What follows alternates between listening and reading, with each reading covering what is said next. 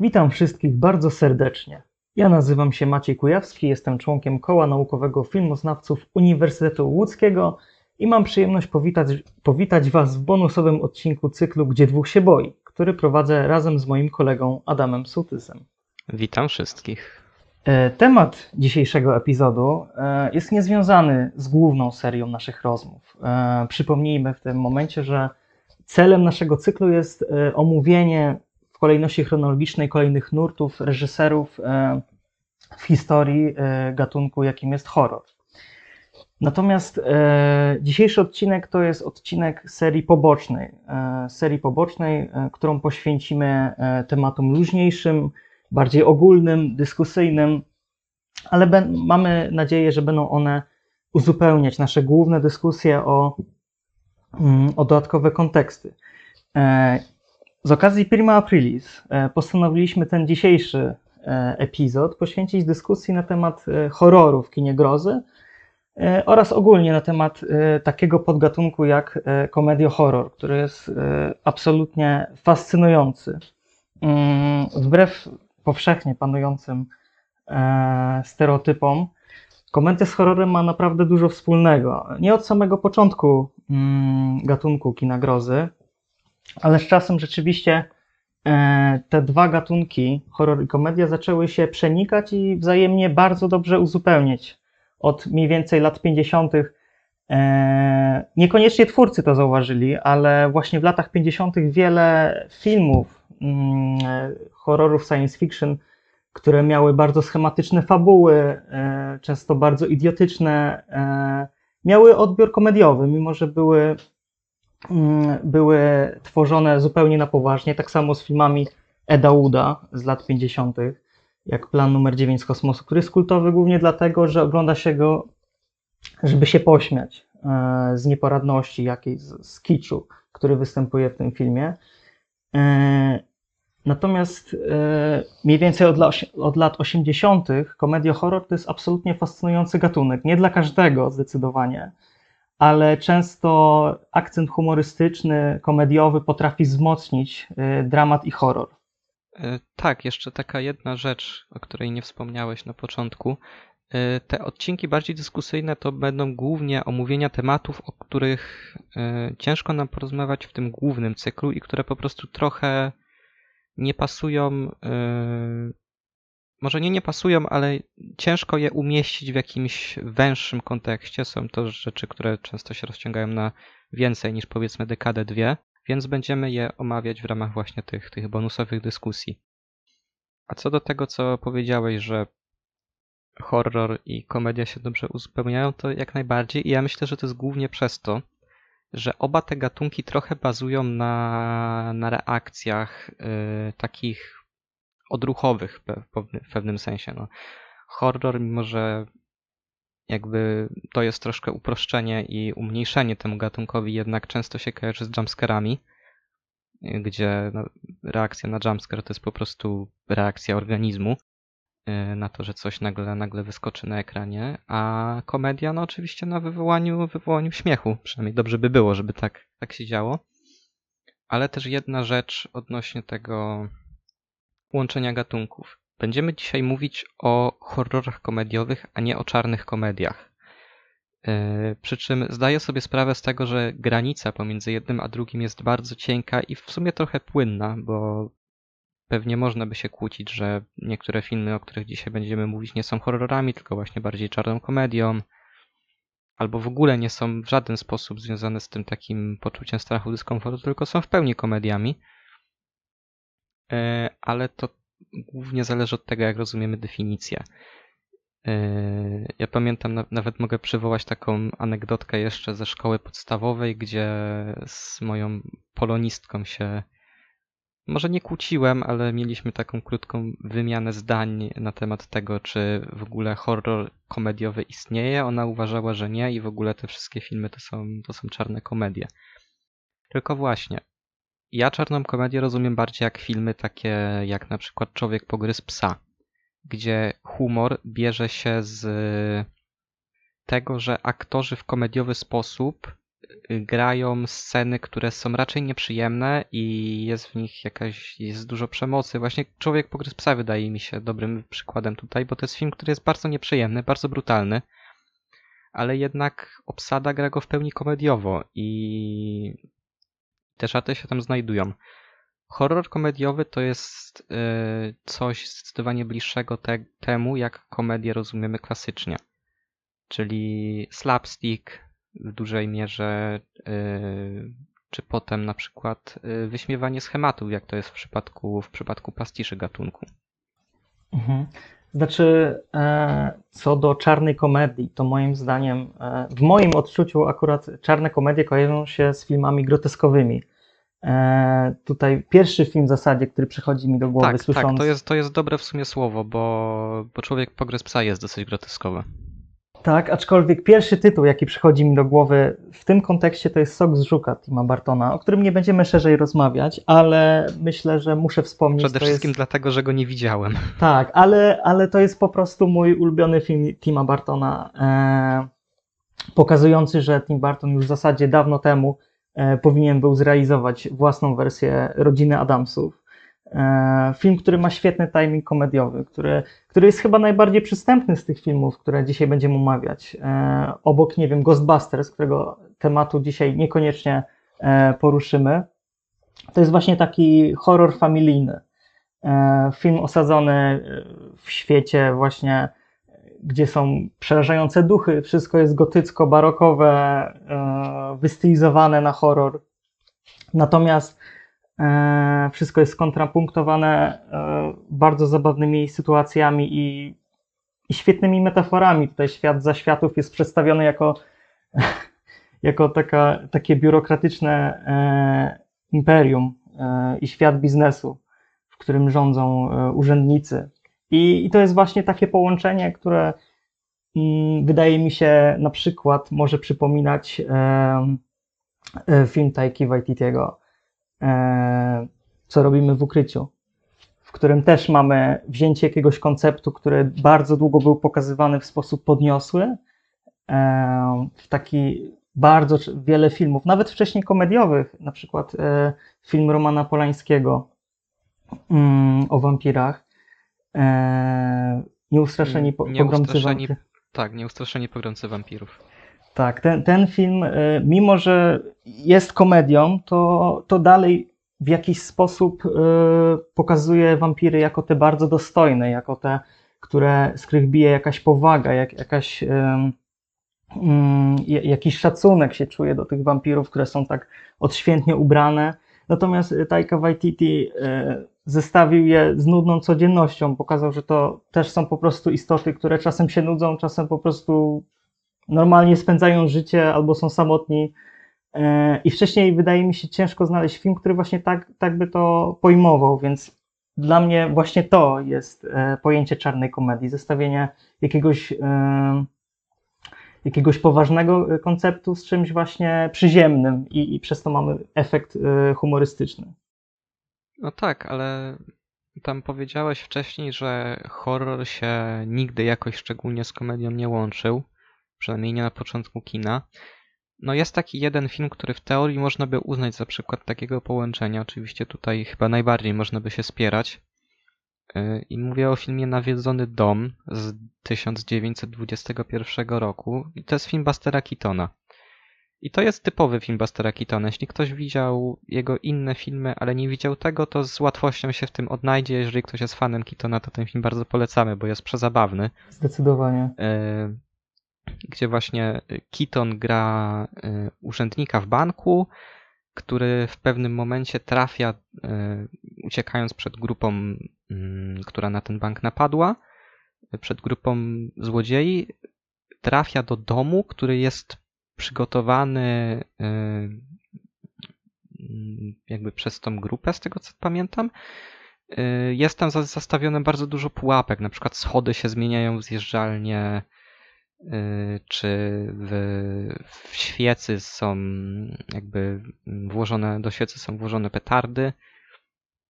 I przy okazji w tym domu nagle pojawia się grupa aktorów, którzy są przebrani za, za duchy, diabły No i kiedy Buster się w tym domu znajduje, wydaje mu się, że trafił do faktycznego domu, w którym straszą duchy. Film absolutnie nikogo nie przestraszy. Można go, myślę, spokojnie puścić dzieciom takim wieku, nie wiem, pięciu lat i będą się prawdopodobnie śmiały, o ile oczywiście będą zainteresowane kinem niemym. Ale to byłby chyba taki najwcześniejszy, mi się wydaje, przykład. Oczywiście możemy o czymś nie wiedzieć, ale wydaje mi się, że to byłby taki najwcześniejszy przykład filmu, który, y, w którym jest pokazane to właśnie y, lekkie zestawienie horroru z, z komedią. Bardziej komedią. Mhm. Ten, ten, ten film też pokazuje nawiedzony dom, tak jak pewnie pokazywałyby to e, kreskówki Walta Disneya, tak, e, wczesne. Tak, tak, ten film jest. Przez to też, że Keaton jest aktorem, który jest y, bardzo cielesny. Jest dużo slapsticku Mhm. w jego filmach. To jest w sumie dobre porównanie. To jest taka żywa, żywa kreskówka. Nawet, nawet nie Disneya. Bym powiedział, że to jest film bardziej w stylu Looney Tunes. Mhm. Tak, też szczerze mówiąc, to co teraz powiem, niekoniecznie jest związane z tematem komedii horroru, ale w tym filmie idealnie widać te, te cechy filmów Bustera Keatona, czyli niesamowitą interakcję ze scenografią, która jest interaktywna, która, e, która pozwala na niesamowite sztuczki. Jakby Buster Keaton to jest jeden z najlepszych kaskaderów, jakby nie patrzeć kina. I, i w tym filmie mamy scenę na przykład, w której upiór łapie od tyłu mm, Bastera i on zaczyna uciekać, ale znajduje się na, e, na, jakiejś, e, na jakimś kółku w ziemi. To, to jakby Takiej jest ciężko to wytłumaczyć. platformie. Jak... Tak, na platformie i, i w zasadzie cały czas jest w tym samym miejscu. I właśnie schody, o których wspomniałeś, to też jest taki typowy gag, w którym e, Buster Keaton obrywa, tak? W sensie, no, typowy slapstick niemego kina.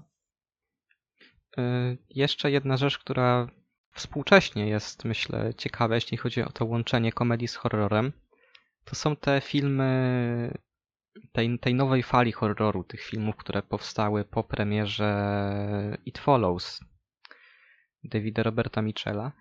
I myślę, że takim najlepszym przykładem jest, jest Lighthouse Roberta Eggersa, które pewnie sporo osób widziało, bo ten film był sporym sukcesem finansowym też, no bo jednak też Studio 24 już jakąś tam popularność zdobyło, ale tutaj właśnie dobrze widać ten y, to, to wybrzmiewanie tych strasznych elementów przez zestawienie ich z, z humorem, gdzie właśnie w Lighthouse tego humoru jest bardzo dużo. I to jest taki bardzo prymitywny humor, bo, bo jednak y, żarty z pierdów nie są zbyt wyszukane. No tak. Zresztą pamiętam, jak byłem w kinie na Lighthouse. e, I, I tam właśnie często słyszałem śmiechy na sali.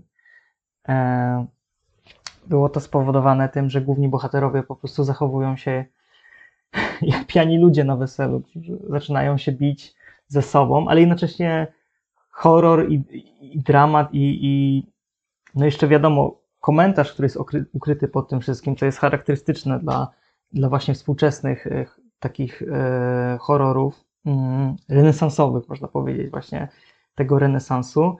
E, I zdecydowanie te, te akcenty humorystyczne się tam pojawiają. Natomiast dla mnie takim reżyserem, który, który robi to bezbłędnie, jest Ari Aster, który bierze element czy postać, która wygląda głupio, absurdalnie czy dziwnie, jakiś element, ale umieszcza go e, w kontekście sceny, która jest podbudowana bardzo silną dramaturgią i w kontekście sceny, która jest naprawdę przerażająca, tak? Myślę, że e, można poczytać sobie na przykład komentarze na internecie na temat filmu Hereditary, gdzie wiele osób pisało, to ma być horror, to jest komedia, śmiałem się, że dzieją się dziwne rzeczy, że, że to jest absurdalne, to nie jest horror zupełnie, tak? Ale wydaje mi się, że to jest właśnie ta niesamowita cecha tych współczesnych horrorów, tak samo chociażby z filmem Saint Maud, gdzie pojawia się naprawdę przedziwny jumpscare, który, który przez to, że jest post- przez to, że ma bardzo długą podbudowę za sobą dramaturgiczną, to w zasadzie y, ciężko jest na to zareagować w konkretny sposób. Nie wiadomo, czy się śmiać, czy się bać, ale jednocześnie ma to bardzo silne oddziaływanie na emocje. I, i te małe akcenty humorystyczne w tych filmach, które naprawdę są przerażające, sprawiają, że, że no, często ma się ciarki na takich filmach, mam wrażenie. Tak, to jest takie czasami bardzo potrzebne przebicie banieczki, na które część e, twórców jakoś nie chce albo nie potrafi sobie pozwolić, kiedy to czasami jest bardzo potrzebne i przez co te filmy mocno tracą. No ale przechodząc już do takich typowych horrorów komediowych, e, jest jeden film, który ciężko nam przypisać do jednego z dwóch, powiedzmy, nurtów, o których będziemy mówić, dlatego omówimy go wcześniej. Mhm. I to jest film Mordercze klauny z kosmosu. Film z roku 1988. Film braci Chiodo, którzy byli e, efek- ekspertami od efektów specjalnych i współpracowali m.in. z Timem Bartonem. No i to jest, to jest dziwny film. Tak, już po tytule. bardzo dziwny film. To jest film, mam, mam wrażenie, taki. yy, t- Trochę, to, to jest trochę coś, co mogło powstać tylko w latach 80., ponieważ tam są absolutnie rewelacyjne efekty specjalne, praktyczne efekty, są świetne kukiełki. I dodatkowo ten film jest bardzo dziwny estetycznie.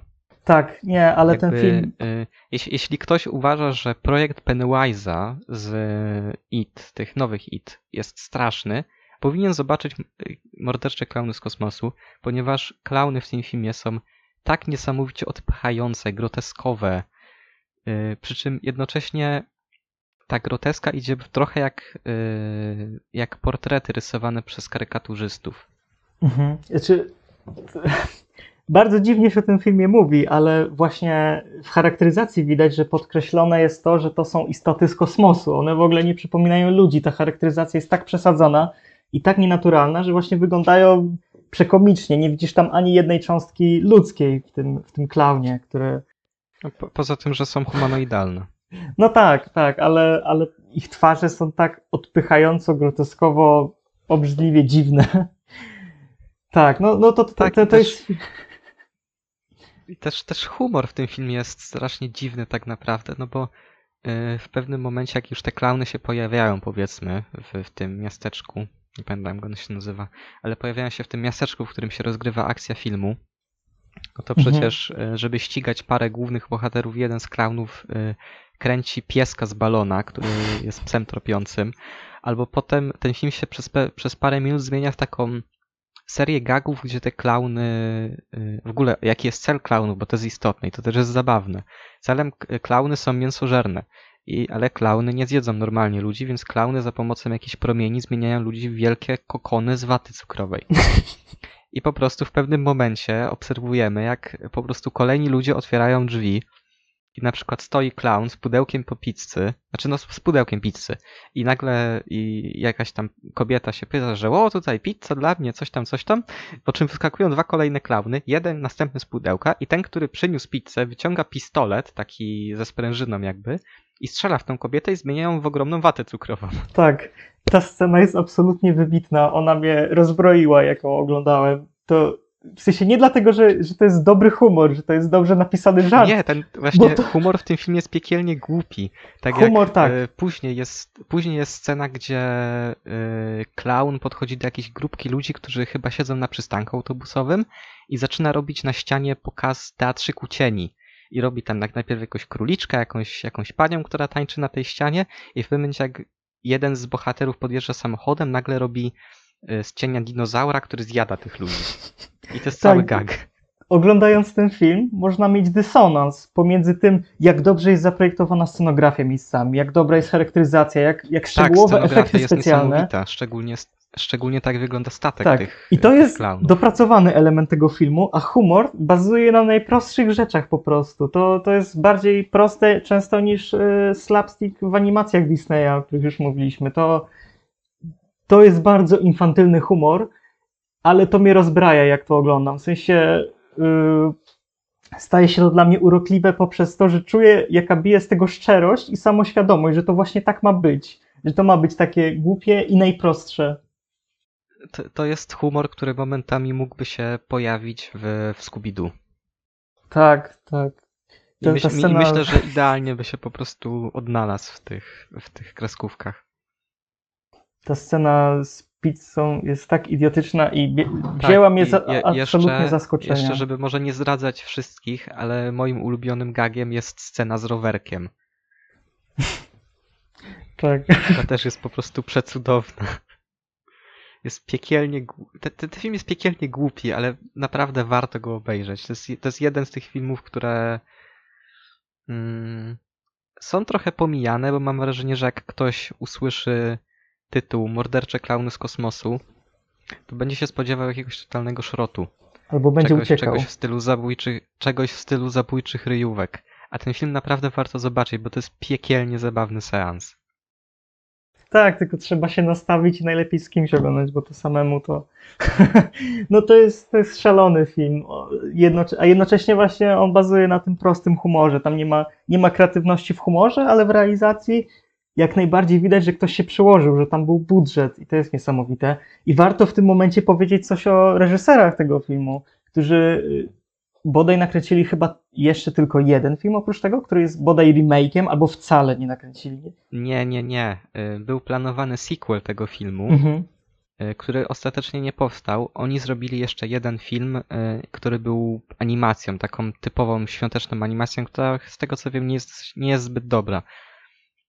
Ale no i dodatkowo ta animacja powstała chyba w 2011 roku, więc tak naprawdę przez 20 lat to był jedyny film, jaki oni zrobili. I budżet tego to było chyba 2 miliony dolarów, jeśli dobrze pamiętam. I moim zdaniem tego kompletnie nie czuć, bo ten film naprawdę realizacyjnie, jeśli chodzi o właśnie kukiełkowe efekty, jak na przykład jest scena, gdzie bohaterkę jedną w, w łazience atakują takie jakby węże z głowami klaunów, to efekty są naprawdę na wysokim poziomie. I scenografia też jest super.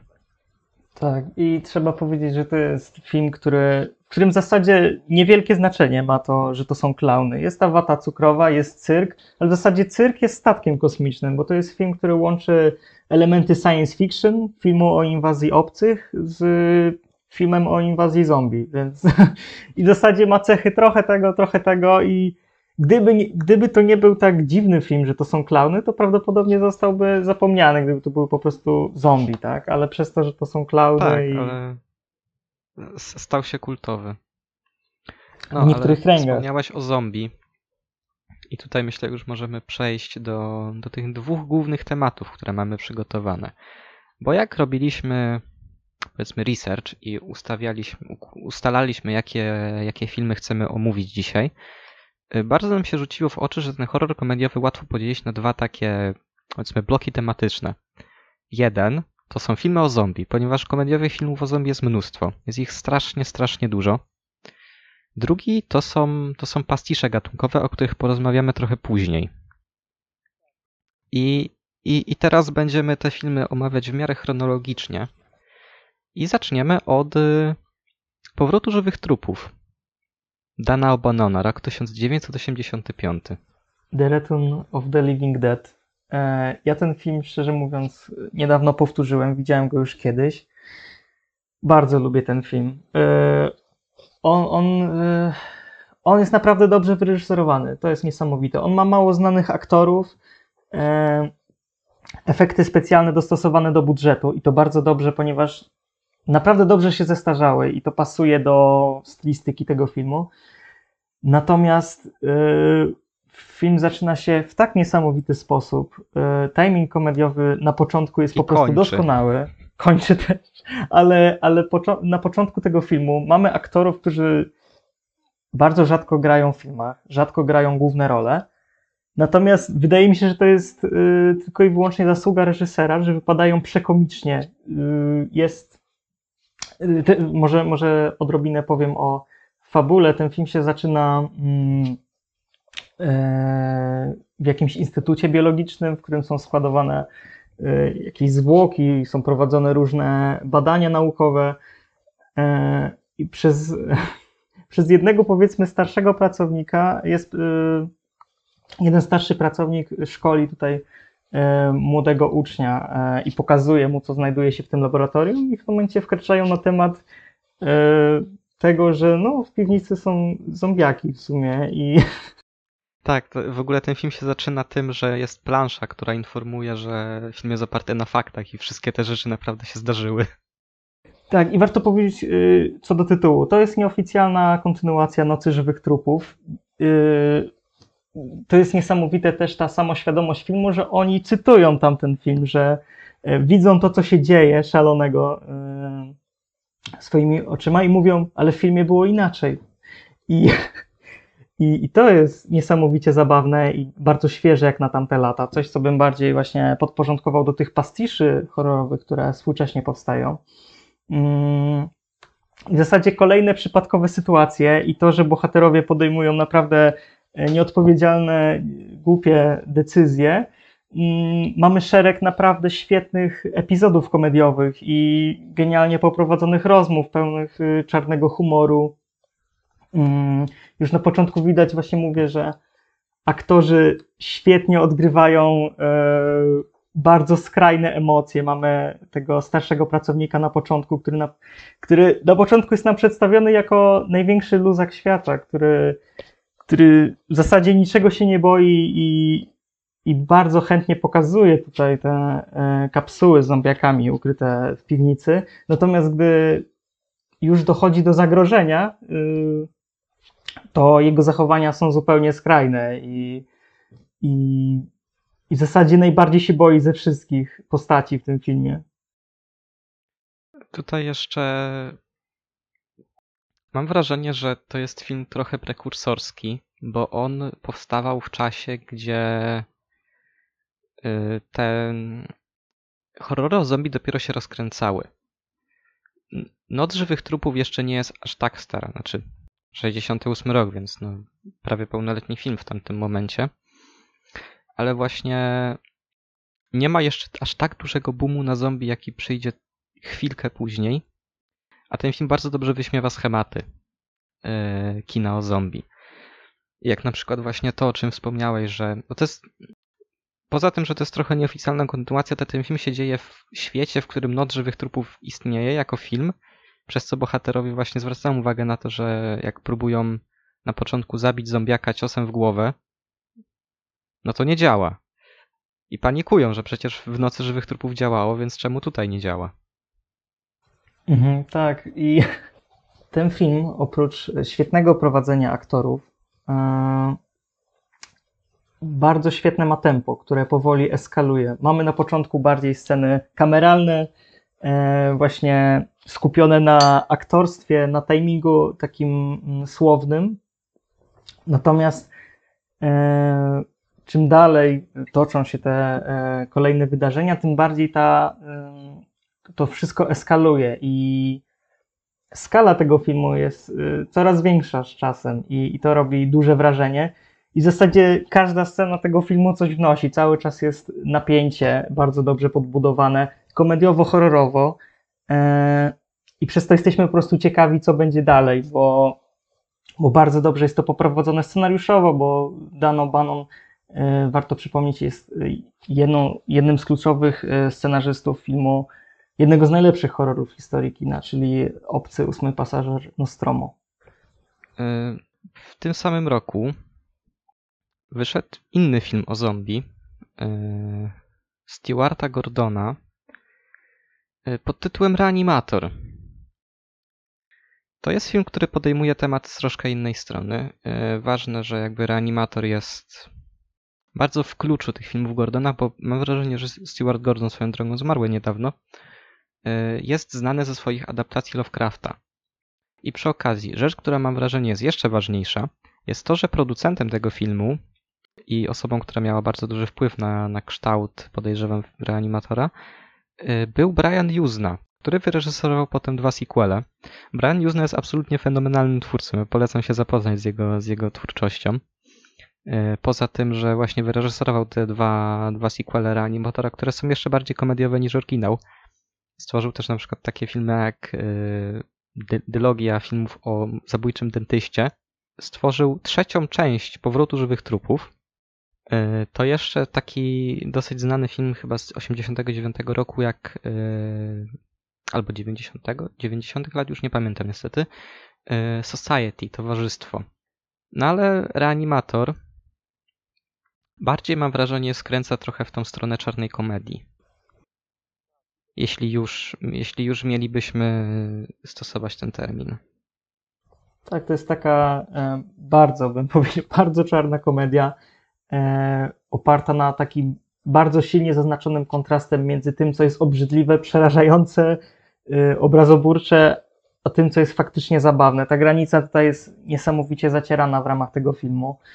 Mm, I to jest dla mnie esencja właśnie filmu, który jest jednocześnie straszny i śmieszny.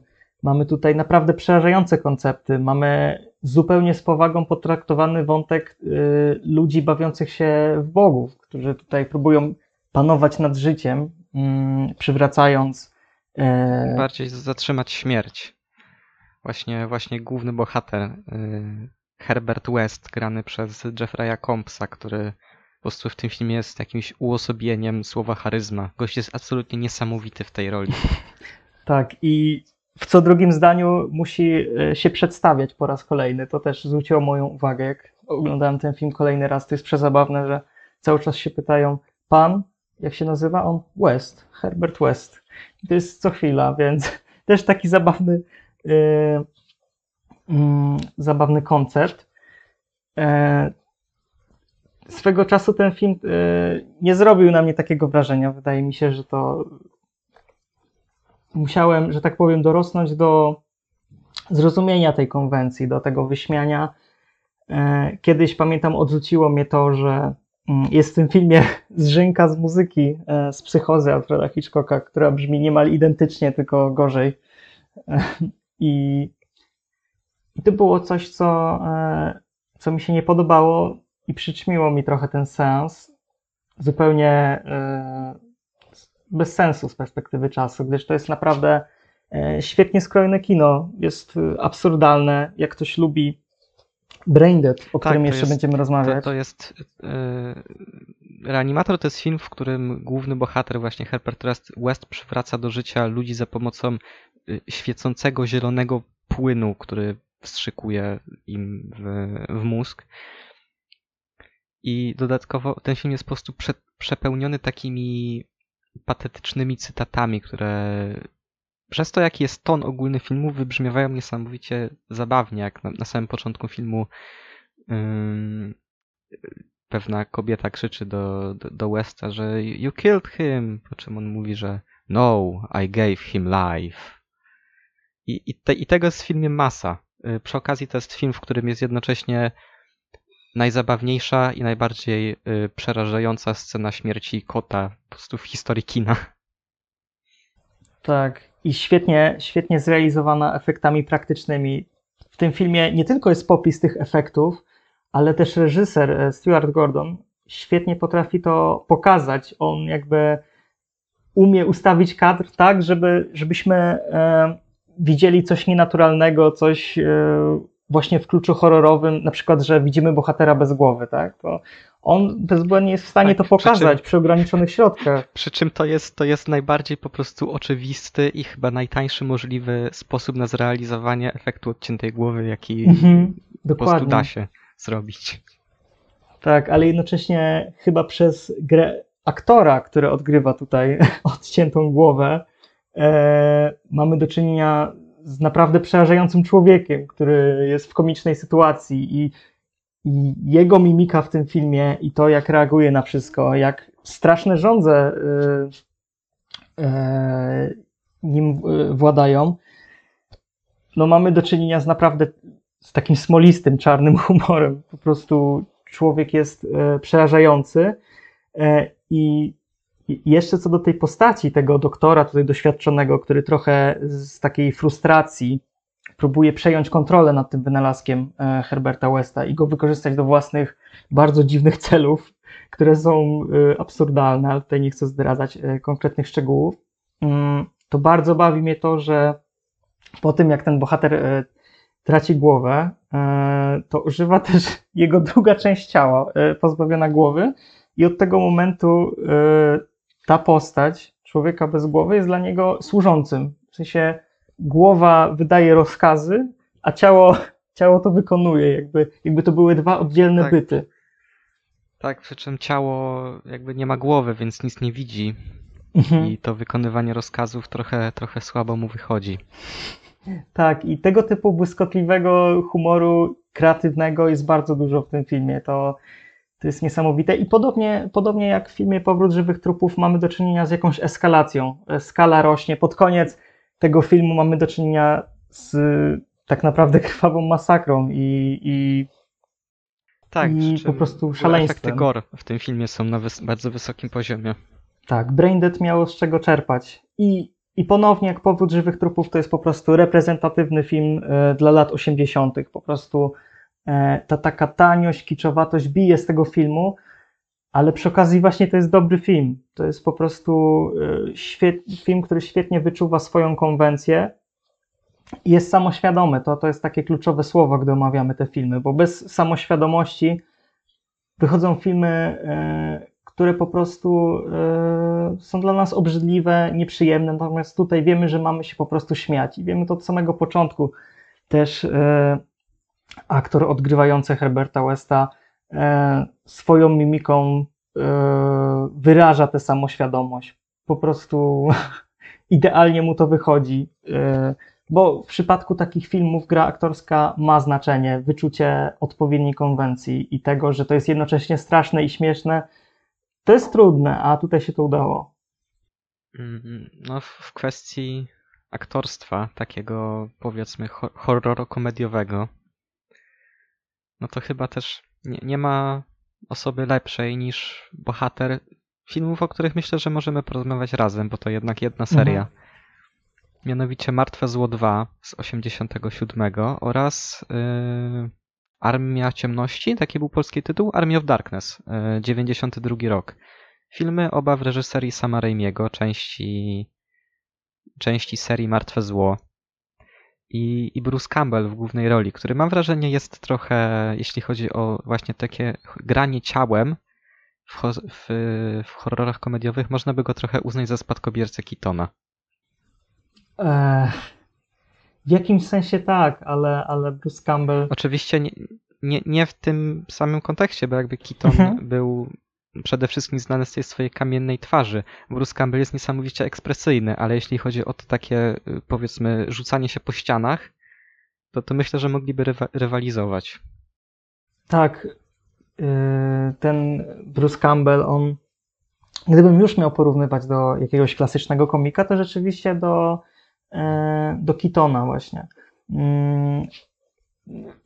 Dla mnie Martwe Zło 2 to, to jest jedna z moich ulubionych komedii ogólnie, obok e, Top Secret e, braci Zucker.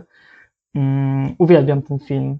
Można do niego wracać wielokrotnie, jak ktoś lubi tego typu e, konwencje. Właśnie, ten, ten, ten film to jest esencja slapsticku, operowanie kreskówkowymi tropami, zabawa formą. W tym filmie bardzo często mamy pokazywanie tej makabry, groteski za pomocą jakichś przedziwnych e, deformacji obrazu. To, to jest niesamowite w tym filmie. Są nagłe zbliżenia na spocone twarze bohaterów. E, kamera jakoś dziwnie przekrzywia punkt widzenia. I to, co trzeba podkreślić, y, to jest film oparty na epizodach. To jest epizodyczny film, w którym po prostu obserwujemy kolejne szalone sekwencje, ale jednocześnie to wszystko jest przez pryzmat głównego bohatera, któremu w zasadzie możemy wejść do głowy, tak? I Bruce Campbell fenomenalnie to gra. To jednak ma znaczenie, że to jest aktor niszowy, przyjaciel zresztą e, reżysera Sama Raimiego, a nie jakiś aktor bardziej znany, tak? I przez to, że ten aktor w zasadzie do końca pozostał w swojej niszy, tylko jego jestem w stanie sobie wyobrazić w tej konkretnej e, konwencji, mm, w której odnajduje się po prostu niesamowicie. Mm, I to, to jest świetny protagonista, e, trochę kreowany na takiego bohatera gry komputerowej. Zresztą e, Army of Darkness to jest trochę taka, e, czyli kontynuacja, to jest trochę taki film w konwencji gry komputerowej, bym powiedział, który powtarza pewne tropy. Ale Evil Dead 2, no to to jest wielki popis slapstickowej wyobraźni sama Raimiego. Sam uwielbiam mm, filmy, które nawiązują do Martwego Zła. Nie, nie jest ich dużo, ale na przykład E, myślę, że każdy fan wczesnych filmów Sama Raimiego uśmiechnął się e, oglądając Spidermana 2, gdzie jest scena pobudki doktora Octopusa, która jest zrealizowana jak rodem z Martwego Zła, gdzie ramiona doktora Octopusa ożywają e, własnym życiem i, i rozgrywa się prawdziwa makabra. I, I tutaj ponownie zabawa punktami widzenia, e, ruchem kamery z ręki. To wszystko sprawia, że, że mam do czynienia z filmem, który świetnie dostosowuje formę do treści. No jeszcze jeśli chodzi o to, o to Martwe Zło 2, to wydaje mi się, że obok teksańskiej masakry piłą mechaniczną 2, to jest taki ciekawy przykład sequelu, który jest w bardzo innej konwencji niż oryginał. Gdzie pierwsze Martwe Zło było bardzo mocno na, na serio, tak samo jak pierwsza teksańska masakra. Chociaż może pierwsze, pierwsze Martwe Zło nie aż tak, bo tam też jakieś elementy humorystyczne trafiały. Jak na przykład jest ta re rewelacyjnie zrealizowana scena, w której Ashowi trochę, trochę odbija. No ale Teksańska Masakra 2 już jest yy, filmem, który jest sequelem do bardzo poważnej, takiej jednak yy, traktującej się poważnie pierwszej, wybitnej według mnie części, a dwójka jest takim tripowym komedią-horrorem ze strasznie dziwną obsadą, która zachowuje się w trochę niezrozumiały sposób. Yy, Dennis Hooper w tym filmie jest. Jest Denisem Hooperem. Jest... Tak, tak, tak. Po prostu gra, gra sam siebie. Podejrzewam, że po prostu nagrywano go. De... tak, Dennis Hopper. To, to, Toby Hooper, reżyser, Dennis Hopper, aktor. Yy... No i właśnie Martwe Zło 2 się trochę wpisuje, jest trochę podobne w tym sensie do tej teksańskiej masakry, która wyszła rok wcześniej. No ale już, już Army of Darkness, które powstało 5 lat później, yy, no jeszcze bardziej idzie w takie właśnie slapstickowe kino przygodowe i tego, tych elementów horroru jest tam już dużo mniej. Co najwyżej te, Mhm. te szkielety. Tak, a jeśli są jakieś elementy podobne, właśnie przypominające nam Martwe Zło 2, no to to są y, takie sekwencje działające trochę na zasadzie powtórki z rozrywki, takiego sequela, który, mm, który robi to samo, tylko troszeczkę inaczej, tak? Bo mamy na przykład scenę, gdzie Bruce Campbell aż y, wędruje do jakiegoś domu i ponownie tam po prostu mamy całą sekwencję, w której dzieją się dziwne rzeczy i tym razem nie, nie z jego ręką, ale na przykład z głową, tak? I, i, i, i to trochę wybija z rytmu tego, y, tego filmu, który jest bardziej w konwencji fantazy, y, filmu przygodowego. To jest trochę parodia y, Władcy Pierścieni, jeszcze przed powstaniem Władcy Pierścieni. Też budżet jest wyższy, to, to trochę może zaszkodziło tutaj filmowi, bo myślę, że wiele z tych filmów, które dzisiaj omawiamy, y, udowadniają, że często czym mniejszy budżet, tym większa kreatywność twórców, którzy y, za danym dziełem To stoją. na, nawet no to, to jest taka dosyć znana reguła, myślę, bo jednak jak nie masz aż tak dużo pieniędzy, to musisz kombinować, jak zrobić pewne rzeczy. Tak, i jeszcze co do e, Evil Dead 2, e, dodam, że jeśli ktoś nie widział tego kultowego filmu, to, to jest film, od którego można zacząć, mimo że w tytule ma e, dwójkę. To to jest w zasadzie film, który działa na zasadzie trochę remake'u pierwszej części. I Tak, tak, to jest taki, taki soft remake, ale ja uważam, że jedynkę i tak warto znać, bo jednak y, to jest dobry przykład takiego mm, filmu, który powstał po prostu przez to, że grupa znajomych tam się skrzyknęła i poszła z kamerą do lasu nagrywać, nagrywać horror. Mhm, I jest tak, piekielnie właśnie kreatywny realizacyjnie. I, przez to film wygląda trochę jak y, found footage, troszeczkę, jak, jak film, który został znaleziony na starej kamerze w lesie. Wspomniałeś Władcę Pierścieni. No i kolejny film, o którym będziemy mówić. Reżyser Władcy Pierścieni, Peter Jackson. Film Braindead, tudzież w polskim tłumaczeniu Martwica Mózgu. 1992 rok. Ja osobiście uważam, w ogóle swoją drogą to jest jeden z moich ulubionych filmów, o jakich w ogóle rozmawiamy dzisiaj i przy okazji to jest według mnie najlepszy film Jacksona. Prze- Przepraszam wszystkich fanów Władcy Pierścieni, ale uważam, że Braindead jest minimalnie lepsze niż, niż Drużyna Pierścienia, która jest najlepszą częścią Władcy Pierścieni. No ale Braindead jest filmem Zdecydowanie jak generalnie ten horror komediowy, o którym mówimy w tym momencie, czyli te takie filmy o zombie, to nie, to nie są filmy dla każdego. Trzeba mieć pewne, mm, pewien mindset do tych filmów i to nie, zdecydowanie też nie są filmy dla osób, które są wrażliwe na, na krew na ekranie, bo te filmy, w tych filmach jest bardzo dużo gore. No ale Brain Dead to już jest po prostu yy, taka krwawa fiesta w niektórych sekwencjach, przy czym jednocześnie ten film jest niesamowicie zabawny. To jest jeden z filmów, na który, w który ja w pewnym momencie mam tych filmów mało.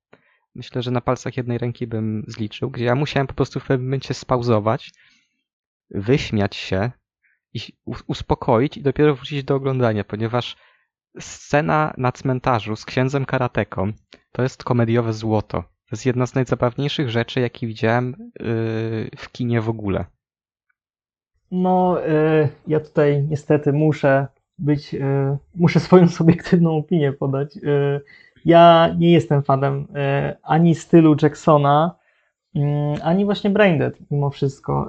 Ja ten film doceniam za, za, za konkretne sceny, za kilka scen, które faktycznie uwielbiam jak, za to, jak są zrealizowane, mm, chociażby finałowa konfrontacja z zombiakami, e, przez to, jak świetnie ma przez to, jak świetnie ma, tak, przez to, jak świetnie ma skontrolowaną muzykę z tym wszystkim, która, no muzyka brzmi jak z melodramatu jakiegoś w tym momencie, albo, albo komedii obyczajowej, a mamy do czynienia z krwawą masakrą i to chyba największą w historii kina. To często się Braindead podaje jako ten film, w którym faktycznie mm, najwięcej zużyto sztucznej krwi, tak, bo to jest taki, taki właśnie film, ale... Tak. ale to, top 10 ciekawostek z filmu Weba. tak, ale wydaje mi się, że to nie jest y, mój ulubiony komedio-horror, ani film, który bym jakoś cenił, chyba przez to, że właśnie zabrakło tutaj jakiejś rosnącej eskalacji, może jakiejś progresji, bo w tym momencie mam wrażenie, że ten film osiąga pewien stan dziwności, y, głupoty i obrzydliwości i do końca to jest cały czas ten sam poziom. Y, I, i... Tak, ale wydaje mi się, że mówisz o tej scenie przy stole z karmieniem tych, mhm. tych trupów. Tak, ale mi się wydaje, że właśnie tak, mogę się zgodzić, że w tym momencie ten film osiąga ten swój punkt szczytowy, ale ja uważam, że ten film utrzymuje ten punkt. Mhm. Znaczy właśnie to zależy tutaj od osobistego punktu widzenia, czy to jest punkt szczytowy, bo dla mnie na przykład po prostu Braindead jest w wielu momentach właśnie nie do zniesienia. Jest dla mnie za bardzo, zbyt obrzydliwe. E, bohaterowie tego filmu to są najgorsi ludzie świata po prostu. Nikogo nie lubię z tego filmu. Są po prostu. No nie jestem w stanie tego zignorować, że po prostu bohaterowie mnie irytują i.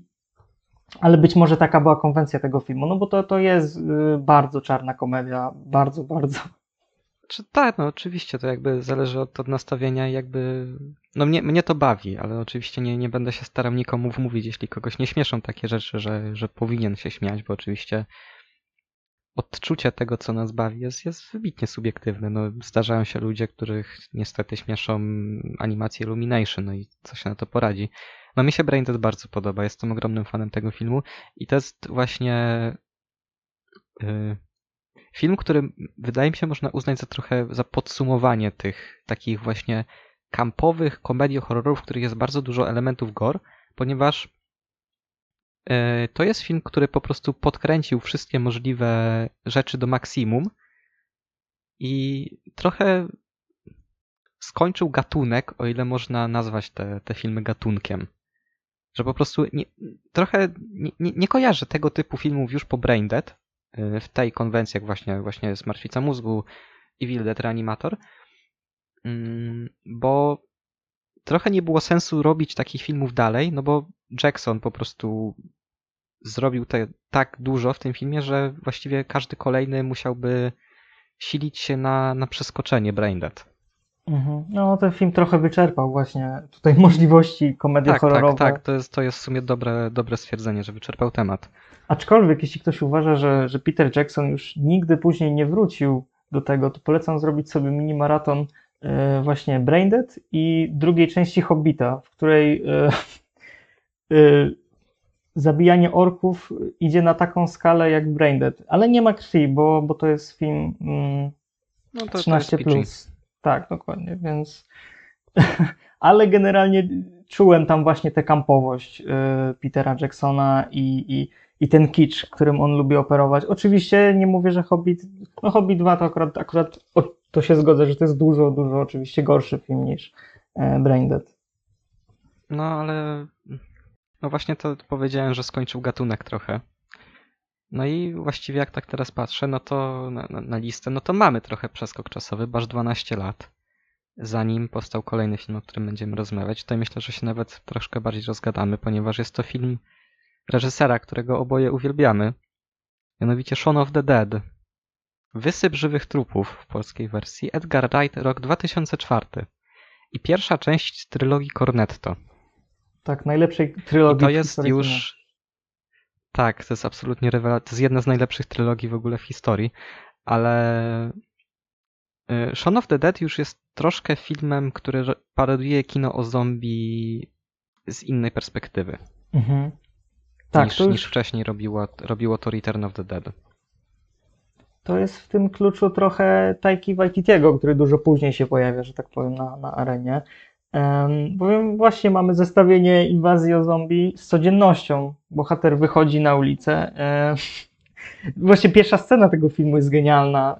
E, tutaj od razu widać talent reżysera, który, mm, który ma świetne oko właśnie do, do wyłapywania takich absurdalnych sytuacji, gdzie bohater e, zaspany wychodzi na ulicę, jacyś ludzie poruszają się jak, jak jakieś otępiałe zombiaki. I po chwili okazuje się, że no to, no to nie są zombiaki, to są po prostu ludzie, którzy zaczynają dzień, bo są zmęczeni. Tak, i są zmęczeni codziennością. I właśnie, i i dodatkowo to jest jeszcze potem wzmocnione przez to, że jak już ta inwazja zombie się zaczyna faktycznie, to ta scena jest powtórzona w bardzo, do, w bardzo podobny sposób i te zombie, i zachowanie tych zombiaków się prawie nie różni od zachowania tych, tych zwykłych ludzi.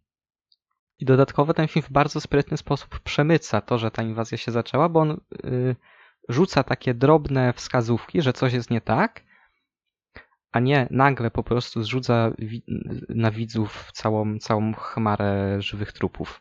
No i ten film fenomenalnie korzysta z takiej ulubionej e, konwencji reżysera, czyli e, konwencji takiej bym powiedział komiksowo-kreskówkowej. Mamy takie świetne skróty wizualne, które są gagami jednocześnie. Jedna z moich ulubionych scen w tym filmie to jest scena, w której e, główna drużyna bohaterów e, z Nickiem Frostem i, mm, Simonem Peggiem.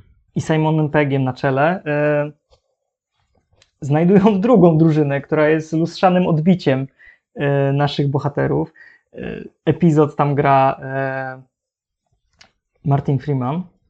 Mm, I tego Tak, typu właśnie. Swoją drogą, swoją drogą gag zerżnięty jeden do jednego przez Zombieland 2.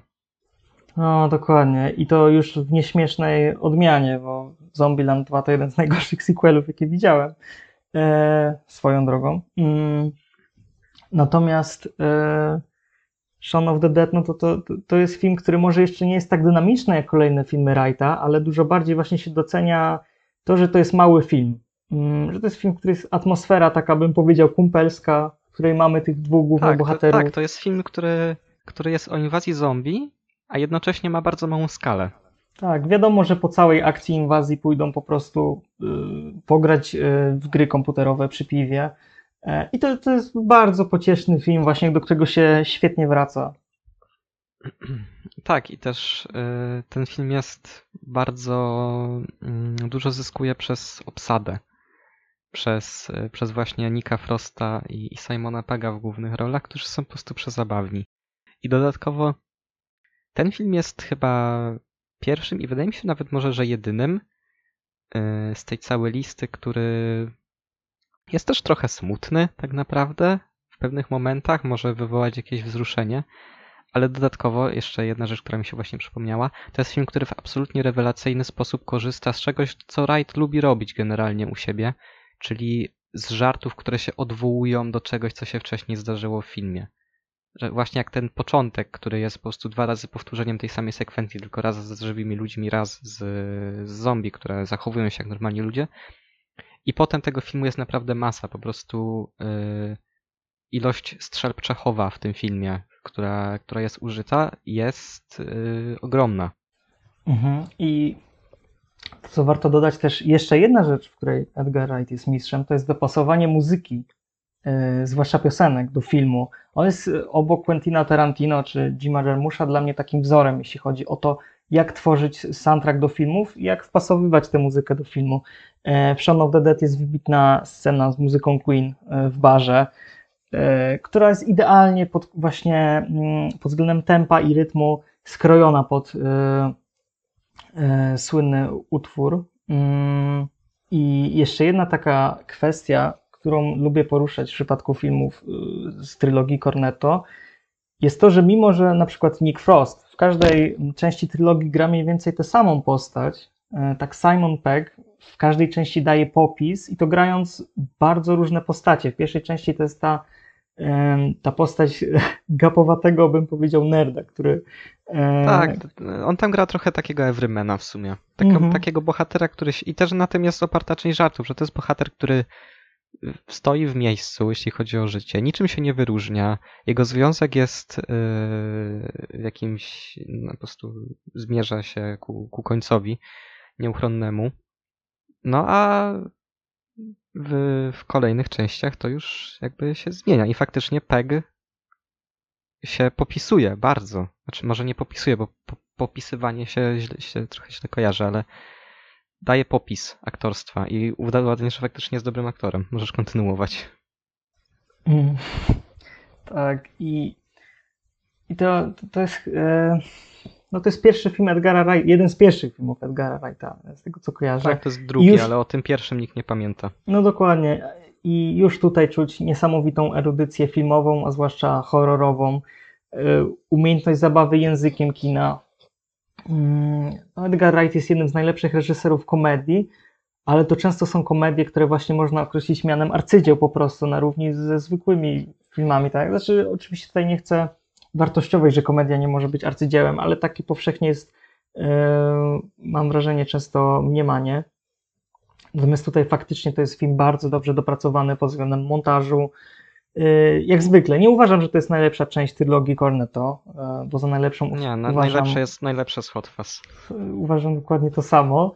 Mm, Nie jest też najgorsza, chociaż, yy, chociaż trzecia część trylogii to jest film, który, który się pamięta i myślę, że czym dłużej od obejrzenia mm, jestem, tym, tym bardziej ten film uderza mnie swoją wyjątkowością i tym, jak był niesamowicie ciekawy i właśnie miał jeszcze więcej tych poważnych i smutnych akcentów, które, mm, Tak, tak. które Wright potrafi To, to, wpasować w film. tak naprawdę tak naprawdę The World's End już trochę jest bardziej dramatem z elementami komediowymi niż, niż komedią.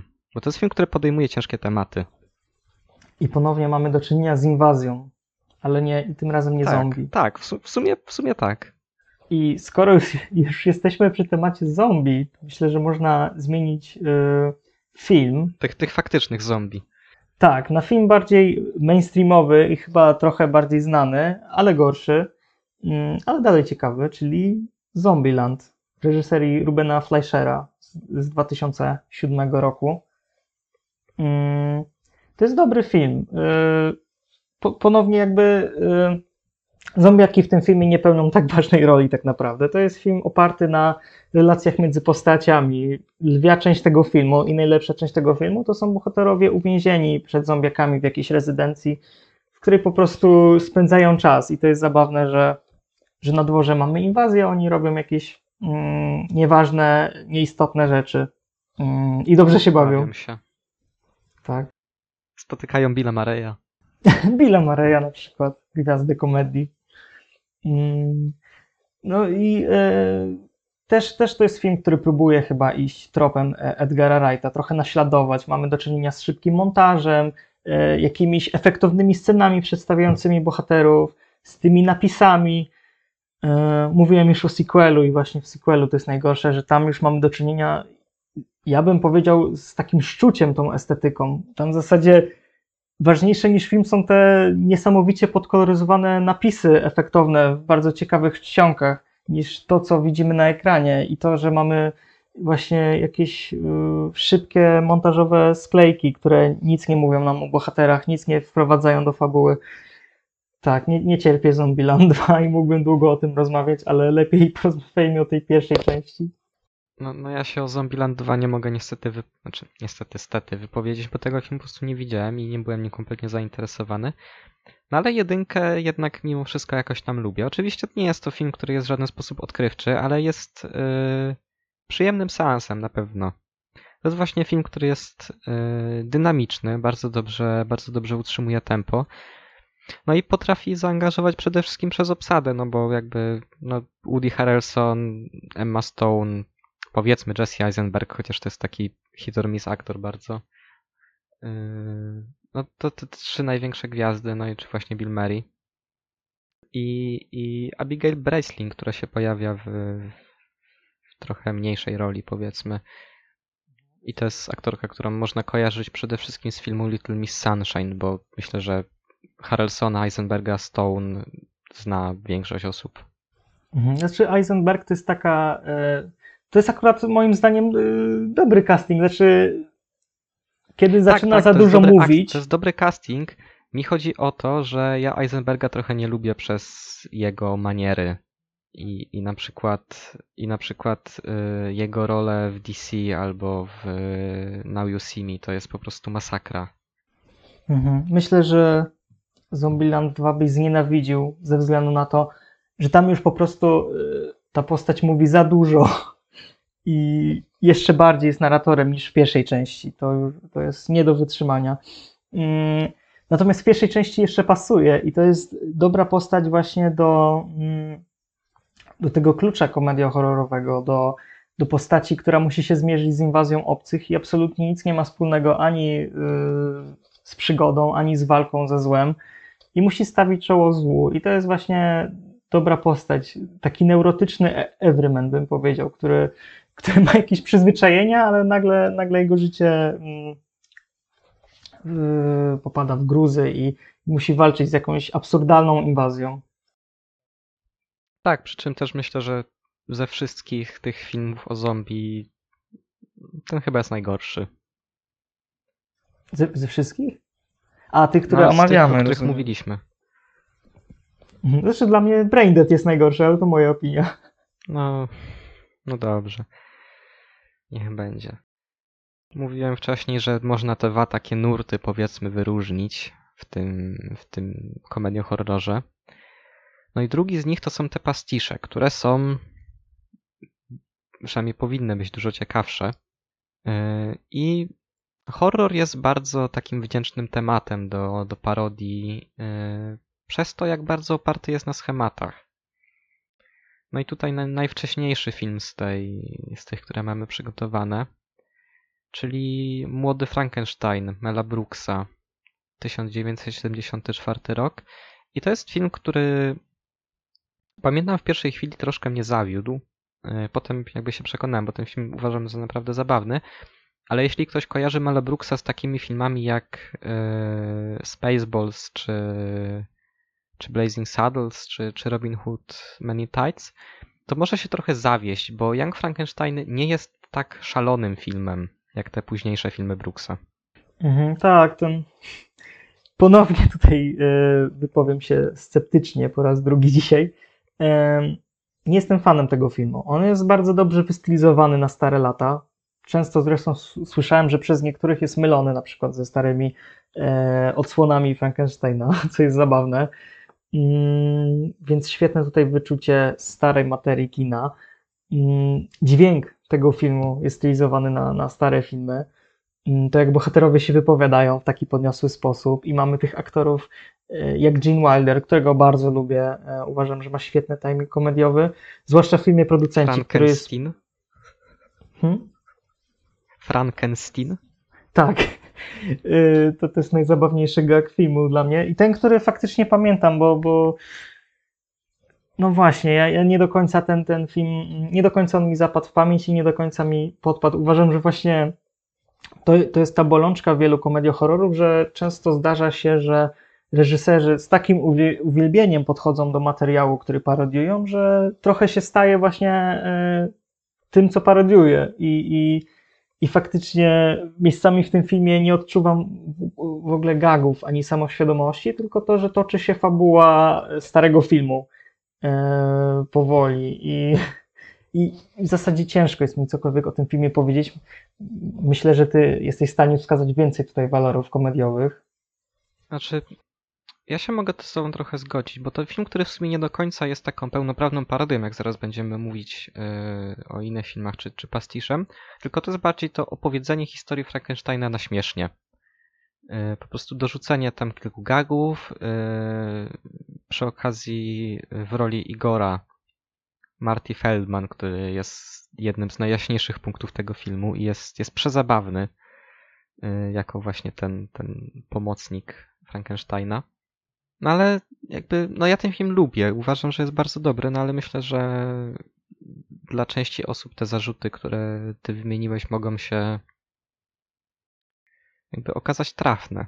Bo też to nie jest jakaś odkrywcza parodia. To nie jest y, coś takiego, jak potem Brooks robił na przykład właśnie z kinem y, z, z, z kinem science fiction, z westernem, czy, czy z filmami o Robin Hoodzie. Tak, ale generalnie. Ale też. Generalnie mów, Mel, mów. Mel Brooks ma, ma wyczucie y, takich skostniałych, bardzo schematycznych konwencji. Y, rozumie, co w nich działa. Y, przykładem jest na przykład film Nieme Kino, y, który jest bardzo ciekawą komedią. Nie, nie uważam ją za wybitną, ale już od samego początku tego filmu zaskakuje przybraną konwencją i tym, co w zasadzie parodiuje, więc polecam ten film jako taką ciekawostkę. E, Natomiast filmy Mela Brooksa właśnie podobają mi się w kratkę, bo, bo często mam wrażenie, że, mm, że co drugi film bazuje na zbyt prostym humorze albo zbyt infantylnym, natomiast ma też perełki i faktycznie e, potrafi robić świetne parodie, chociażby film Producenci, który jest chyba moim ulubionym filmem tego reżysera.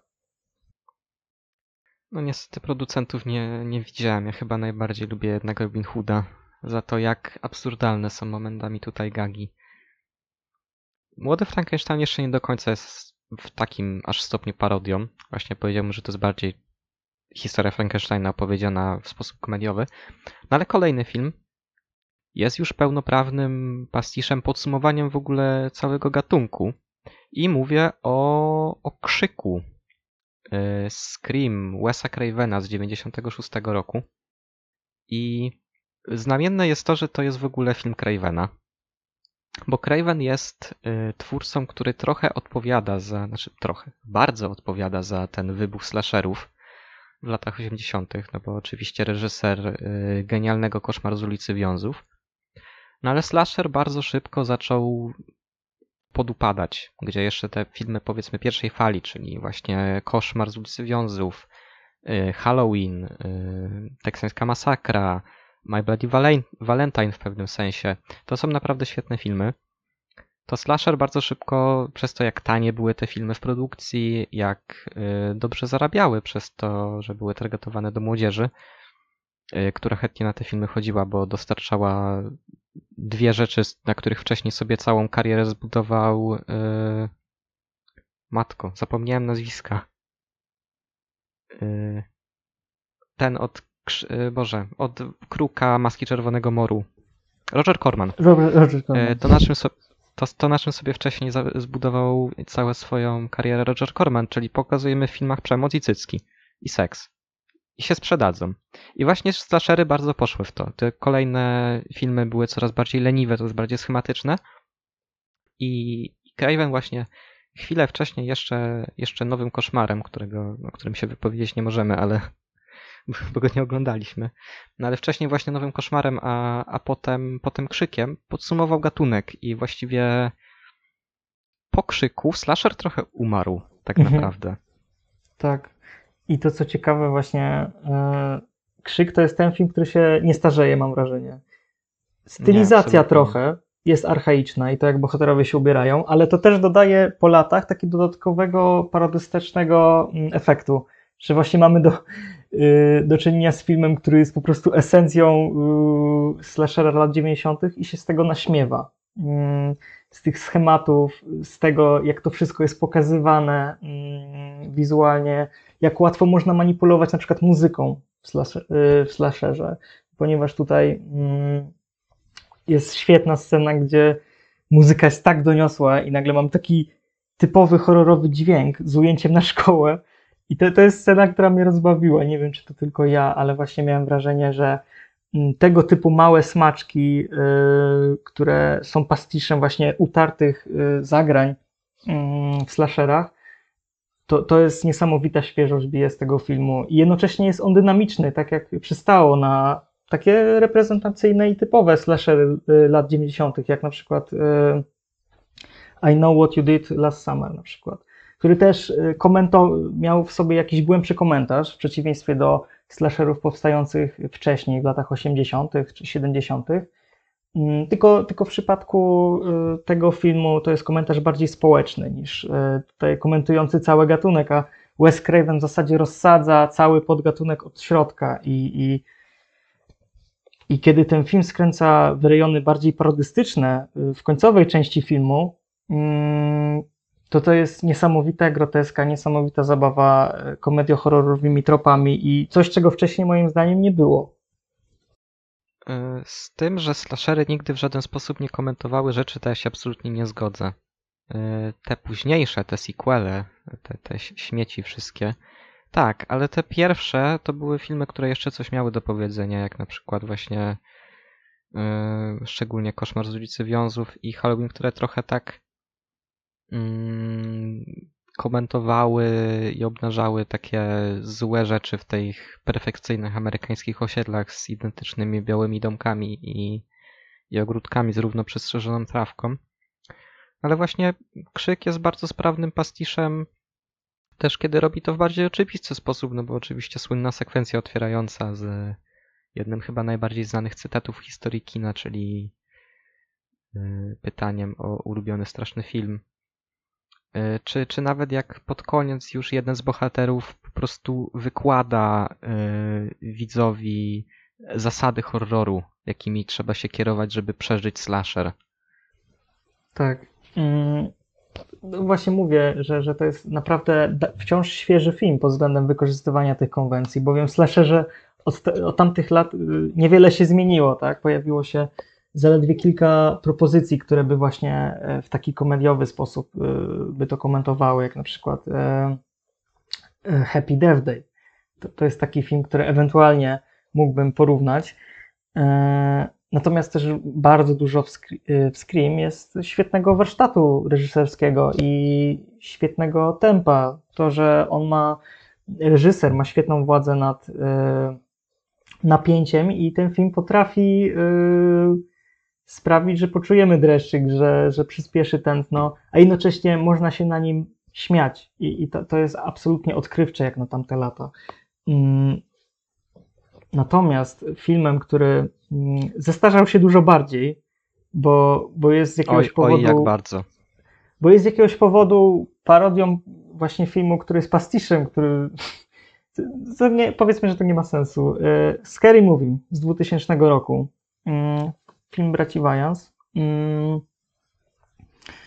Ja ten film lubię. To, to jest moja ulubiona część y, strasznego filmu. Mm, Niespecjalnie lubię trzecią, która często jest wymieniana jako najlepsza, e, głównie ze względu na, No, ja na reżyserów. trójkę. Tak, ale ja, ja tak mam głównie ze względu na reżyserów trzeciej części, którzy no, czuję pewne zmęczenie materiału i, i po prostu odgrzewanie starych żartów, tylko w dużo prostszej, infantylnej formie. Natomiast e, pierwsza część strasznego filmu to, to jest e, taka wolna amerykanka. Cytaty ze wszystkich popularnych filmów, które powstały w okolicach 2000 roku. Mm, chociażby Matrixa z jakiegoś powodu, y, czy Podejrzanych y, Briana Singera. W tym filmie jest wszystko, jednocześnie cały czas jest po, podkręcany absurd i to, że cała akcja tego filmu nie ma sensu. Dzisiaj parodii robi się coraz mniej i ja ten film po prostu doceniam za to, jak dużo nawiązań jest, jak dużo właśnie samoświadomości, ale podkręconej do tego stopnia, że bohaterowie wiedzą, że to jest film. I w tym momencie widać nawet reżysera y, filmu, czy tam dźwiękowca i kamerzystę. Mm, I przez to się to dobrze ogląda. Natomiast zupełnie nie rozumiem tej podstawowej koncepcji, żeby to była parodia filmu, który i tak trochę jest parodią, czyli krzyku właśnie. Właśnie to, o czym mówiłeś, że doceniasz ten film za to, że on tak, aż tak dużo nawiązań ma, to jest trochę przekleństwo i rzecz, za które ja nie lubię tych, tych spoof movies. Czyli jeśli, jeśli ktoś nie wie o co chodzi, e, filmy spoof to są, to są komedie, które się właśnie opierają na wyśmiewaniu obecnych trendów. I tutaj można przy, przywołać takie dosyć znane i absolutnie okropne po prostu filmy jak e, Poznaj moich Spartan, y, jak Epic Movie, jak y, chyba Komedia Romantyczna jest taki film. y, 50 twarzy Blacka. Była też te, tego typu parodia, parodia filmów o, o wampirach, która parodiowała Zmierzch. Ponieważ ja tych filmów nie lubię głównie przez to, że odniesienie nie jest żartem według mnie. I, a te filmy trochę na takiej zasadzie działają, że jeszcze o ile powiedzmy te pierwsze części Scary Movie są w miarę śmieszne, bo po prostu to jest coś wtedy jeszcze było w miarę świeżego, to te późniejsze filmy nie próbowały zrobić niczego poza tym, że pokazały odniesienie i, i to był cały żart i za tym nie szło nic więcej. A dodatkowo no ja pierwsze Scary Movie uważam za trochę leniwe, tak naprawdę. W trójce te żarty były jednak głupsze, przez co były śmieszniejsze, według mnie. E, No i dodatkowo Leslie Nielsen jako prezydent Stanów Zjednoczonych. No ale właśnie pierwsze Scary Movie momentami prawie przekładało te żarty na przykład z krzyku 1 do 1 i to było wszystko. Mhm. Znaczy, Scary Movie to poniekąd jest film, niestety, zapowiadający te fale tych spoof movies, tych okropnych filmów, które są nieśmieszne zupełnie, tylko mają same nawiązania zamiast żartów. E, Natomiast e, Scary Movie to właśnie jest trochę film na granicy, bo dla mnie to jest też jeden z, jedna z ostatnich takich pełnoprawnych e, parodii w stylu chociażby Nagiej Broni, czy takich filmów jak Czy leci z nami pilot. To jest film, który jeszcze ma takie elementy absurdu z tamtych lat, y, ze starych, takich klasycznych komedii, yy, bardzo zabawnych. Yy, I, I Scary Movie ma też jeden z moich ulubionych żartów z tych wszystkich filmów, czyli yy, to, że w pewnym momencie kamera wykonuje bardzo dynamiczny najazd yy, na główną bohaterkę, robi zbliżenie, która jest przerażona i kamera uderza ją w głowę przez to, jak, jak mocno się jak, jak bardzo podjechała do niej i, i odsuwa, bohaterka odsuwa tę kamerę od siebie, bo no, tak nie może być. W podobnym duchu, mam wrażenie, jest utrzymany jedyny serial, o którym dzisiaj będziemy pokrótce mówić. I coś, co uważam za po prostu arcydzieło komedii i coś, Mhm. co właśnie jest bardzo w duchu tych, tych wspominanych przez ciebie filmów, jak, jak Top Secret czy, czy Leci z nami pilot. Mianowicie serial Garf Marenghi's Dark Place. Na, chyba polskiego tytułu nawet nie ma. E, To jest serial z 2004 roku. Mini serial właściwie, bo ma tylko 6 odcinków, które są po 20 minut. E, I to jest serial ekipy, która jest odpowiedzialna między innymi z The Office. I jest to przede wszystkim zgrywa z, z horrorów Stephena Kinga. E, Główny bohater, e, jak się, jak się aktor nazywał? E, Matthew Holmes, który, który gra tytułowego Garfa Marenghi, jest właśnie takim autorem takich tanich, y, najniższej jakości horrorów, który y, w latach 80. stworzył serial, który był absolutnym arcydziełem i był po prostu innowacyjny, zmieni- miał zmienić telewizję i tak dalej, ale został, nie został ostatecznie wyemitowany. I serial się opiera na takich, powiedzmy, dwóch częściach, gdzie w jednej Garth Marenghi, czy, czy grany przez, przez Richarda Ayoadę, jego producent y, opowiadają y, i, i, i Matt Berry jeszcze opowiadają o rzeczach takich zakulisowych, jak to właśnie kręcili rzeczy, a druga część to są fragmenty, w których właśnie są nam pokazywane fragmenty tego, z tego niewyemitowanego nigdy, nigdy serialu, który właśnie się nazywał y, Garth Marenghi's Dark Place.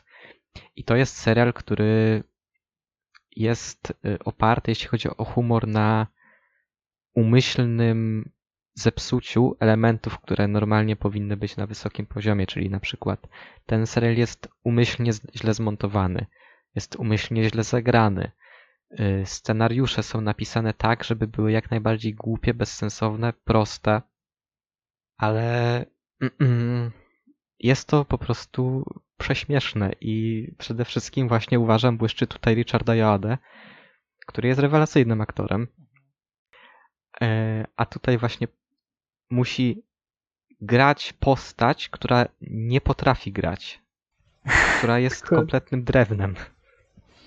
Mhm. Generalnie poziom samoświadomości tego serialu wymyka się jakimkolwiek y, schematom, standardom i jest ponad tym wszystkim, o czym mówiliśmy do teraz, jeśli chodzi o samoświadomość, bo to jest coś absolutnie niesamowitego.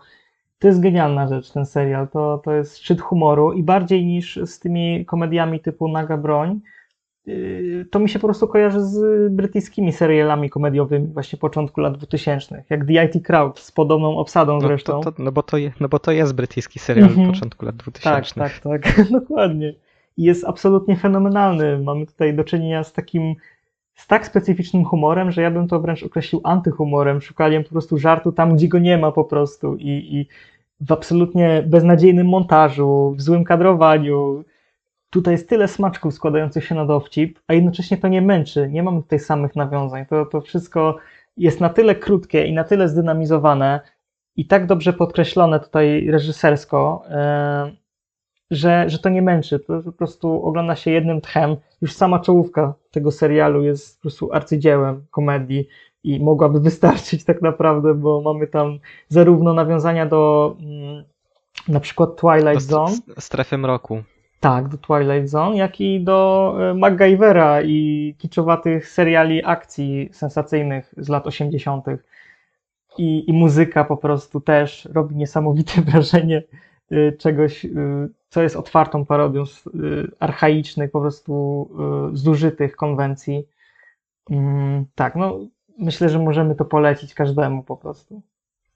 Tak, tutaj właśnie no ta zła, ta zła realizacja to jest yy, jakby w, tym filmie, w filmie, serialu, poza tym co wcześniej powiedziałem, że zły motor, złe aktorstwo, są w tym, w tym serialu momenty, gdzie na przykład yy, Richard Ayoade właśnie wcielający się w, w tego producenta i przy okazji w serialu w nadzorcę szpitala, w którym się dzieje akcja, e, patrzy się centralnie w kamerę i wypowiada swoje y, kwestie takim absolutnie y, głosem bez emocji, jakby czytał z kartki.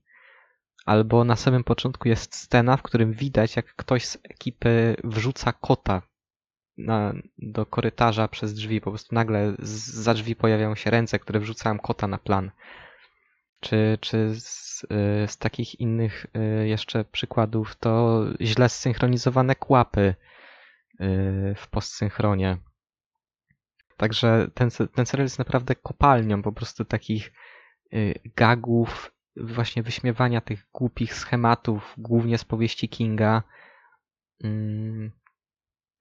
I, jednocześnie jest w ty, zachowuje pewną klasę w tym, według mnie. Tak, no kreatywność twórców w tym serialu po prostu nie ma końca. No, jest, mimo, że to jest sześć odcinków, to chciałoby się, żeby to trwało wieczność. Przecież wiadomo, że w tym momencie po prostu zabrakłoby już e, w tej konwencji żartów. Chociaż nie wiadomo, no, to, to jest po prostu wybitna rzecz pod względem timingu komediowego i, i reżyserii, aktorstwa i, i właśnie samoświadomości. Natomiast teraz możemy przejść do filmu, któremu podobna sztuka udała się nieco mniej niestety. Mm, Tak, to jest trochę kazus krzyku, tylko zrobiony gorzej. mhm, to jest film Behind the Mask, The Rise of Leslie Vernon. E, polskiego tytułu z tego co wiem nie ma. Mm, Nie, nie ma. To jest film, e, który zaczyna się w konwencji paradokumentu, bym powiedział. E, jakiegoś fan footage Jest też trochę. paradokumentem. Tak, tak. Y, Jest paradokumentem, który przedstawia nam mm, pracę slasherowego mordercy.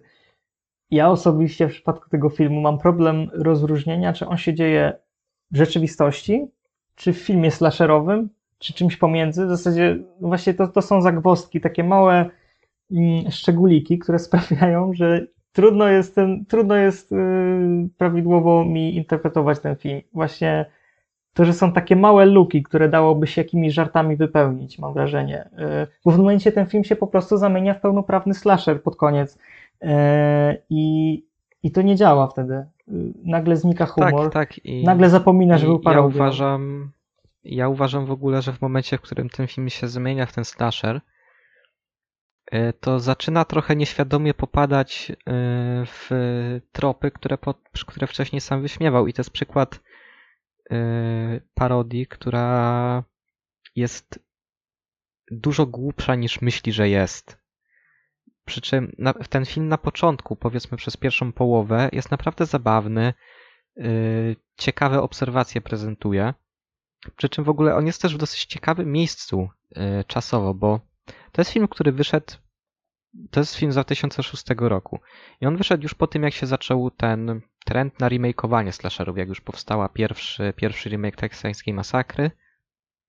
I wydaje mi się, że pierwszy remake piątku 13, pierwszy jedyny remake piątku 13 Dodatkowo powstał w momencie, gdzie popularne zaczęły się robić horrory, coraz bardziej popularne zaczęły się robić horrory właśnie found footage. Yy, no ale w pewnym momencie zdecydowanie twórcom skończyły się chyba pomysły. I tam przed, przed początkiem trzeciego aktu, gdzie ten film się właściwie już porzuca tą estetykę paradokumentu i zmienia się właściwie w konwencjonalne kino slasherowe, główny bohater, właśnie tytułowy z, Liverno, swoją drogą świetnie zagrany przez yy, no, przez pana, który się Nathan Beazle nazywa, tłumaczy reporterce, która z nim przebywa, w jaki sposób będzie mordował nastolatków. Po czym ten film po prostu pokazuje te sceny, o których wcześniej mówił główny bohater.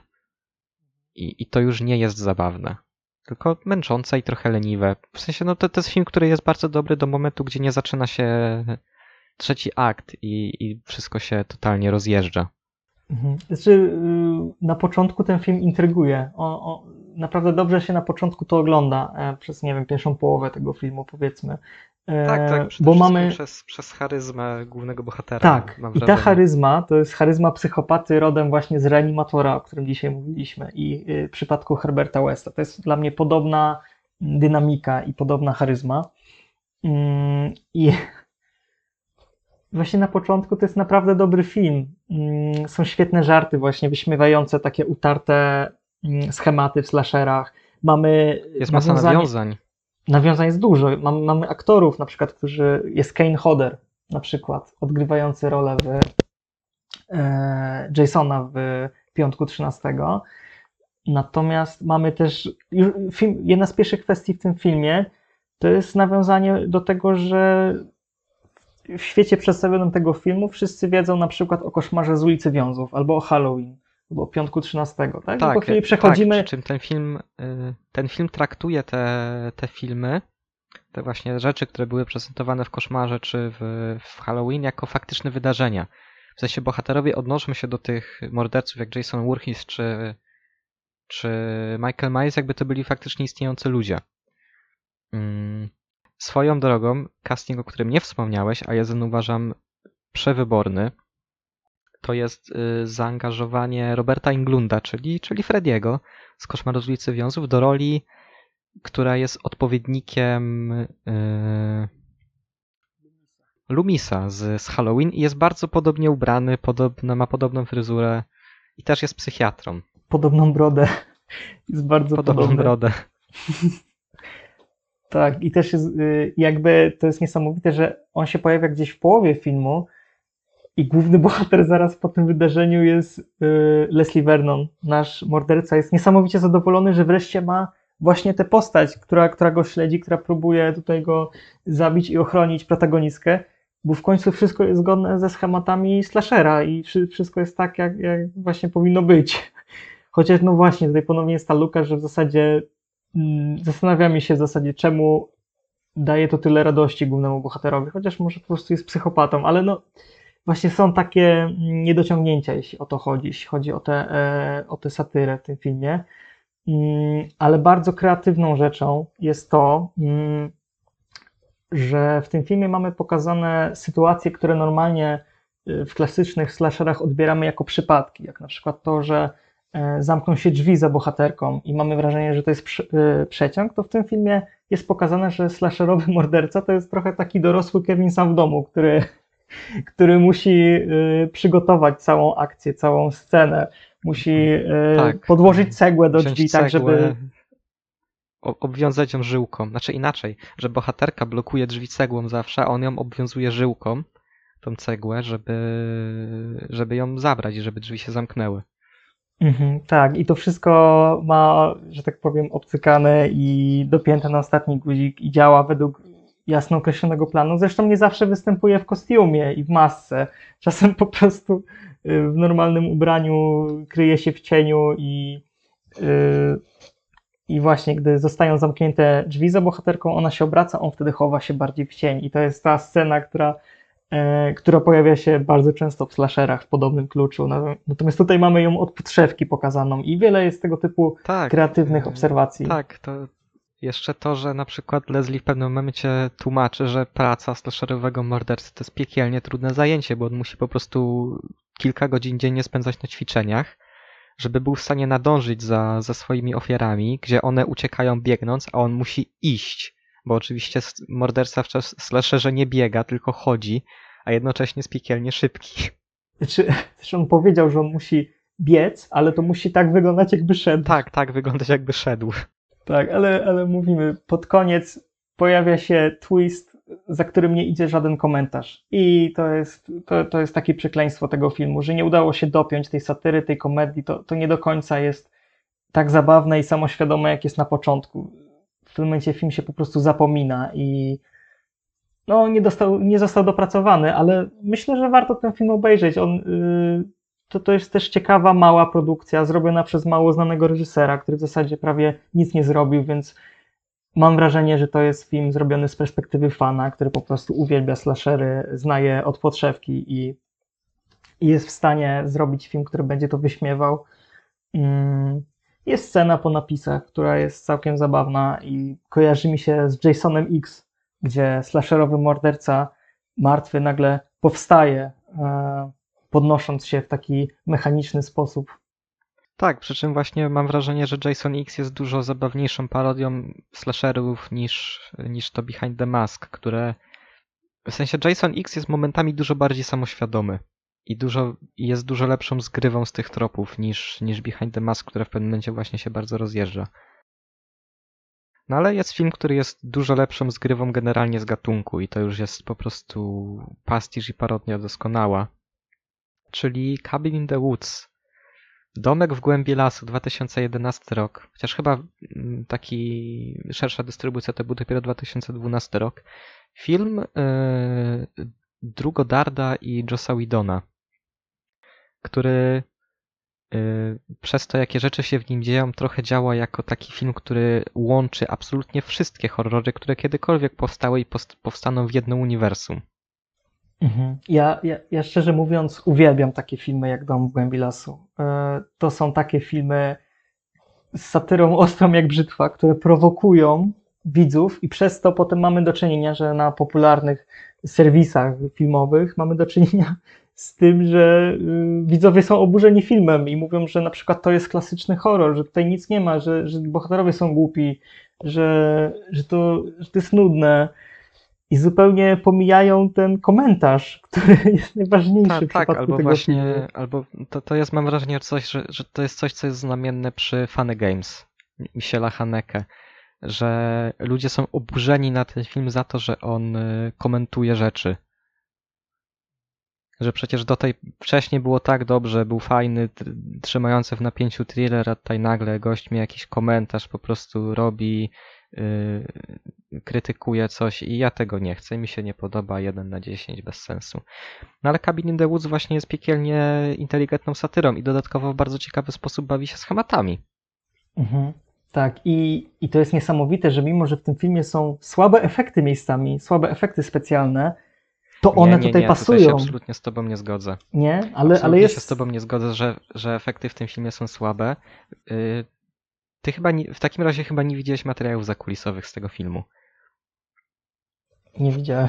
Bo, yy, bo to, jak ten film był tworzony, jest absolutnie niesamowite, ponieważ to był chyba debiut Godarda jako reżysera.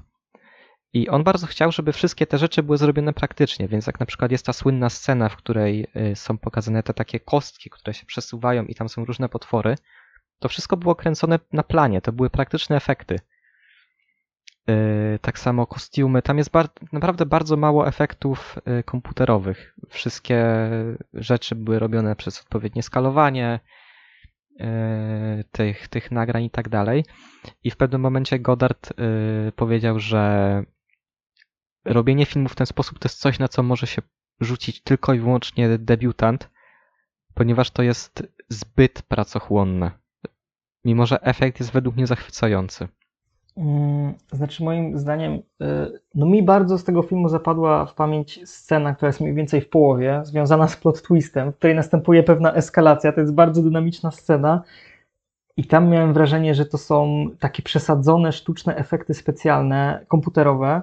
Mamy jakieś węże, y, więc, więc y, no są efekty praktyczne, ale najbardziej zapamiętałem właśnie te, te wyglądające sztucznie rzeczy.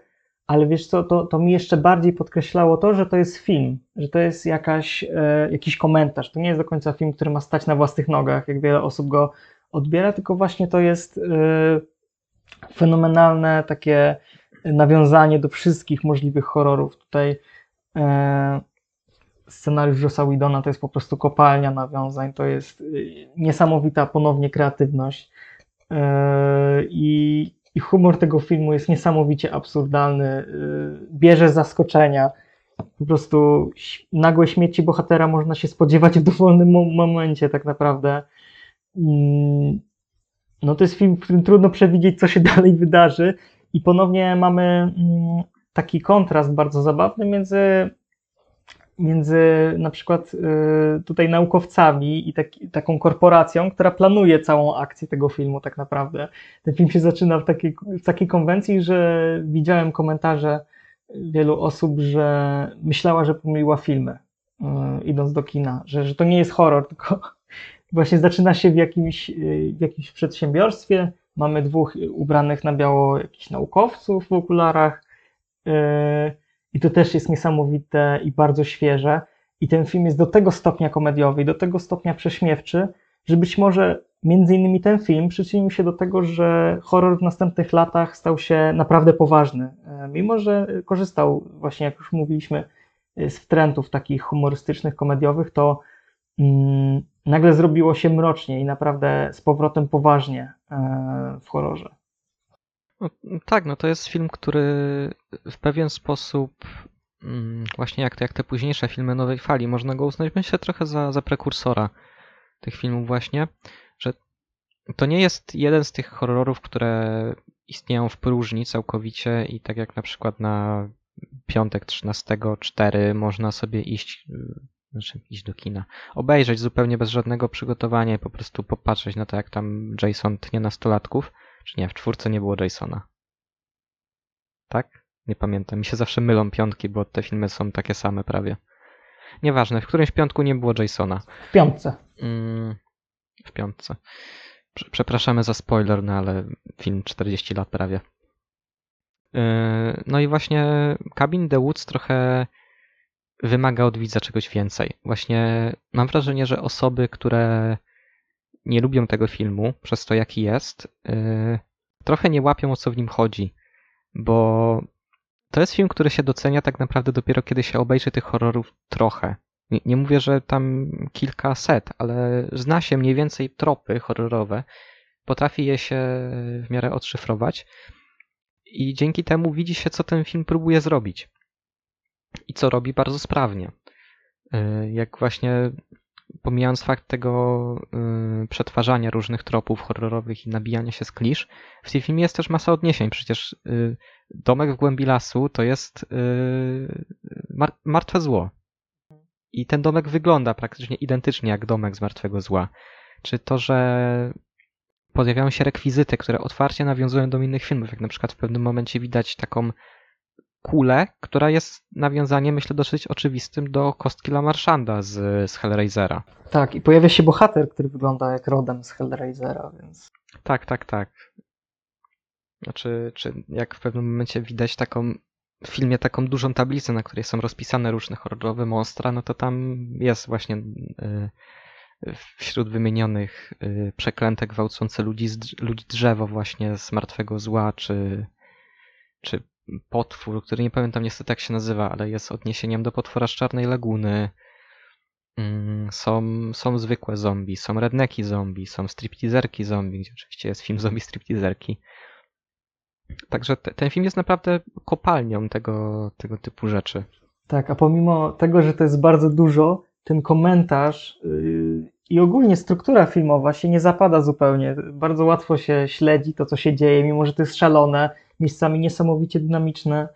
Yy, to, to ten film po prostu yy, wciąga i dla, dla fanów horrorów to jest po prostu roller coaster albo park rozrywki. To, to jest wspaniała rzecz moim zdaniem. Tak, i właśnie też wydaje mi się, że Cabin in the Woods można uznać trochę za początek takiego odrodzenia się w pewnym sensie tych właśnie samoświadomych horrorów, które parodiują gatunek. Jak właśnie yy, wspomniane już What We Do in the Shadows, co robimy w ukryciu, Taika Waititi, Jermaine Clement, 2014 rok.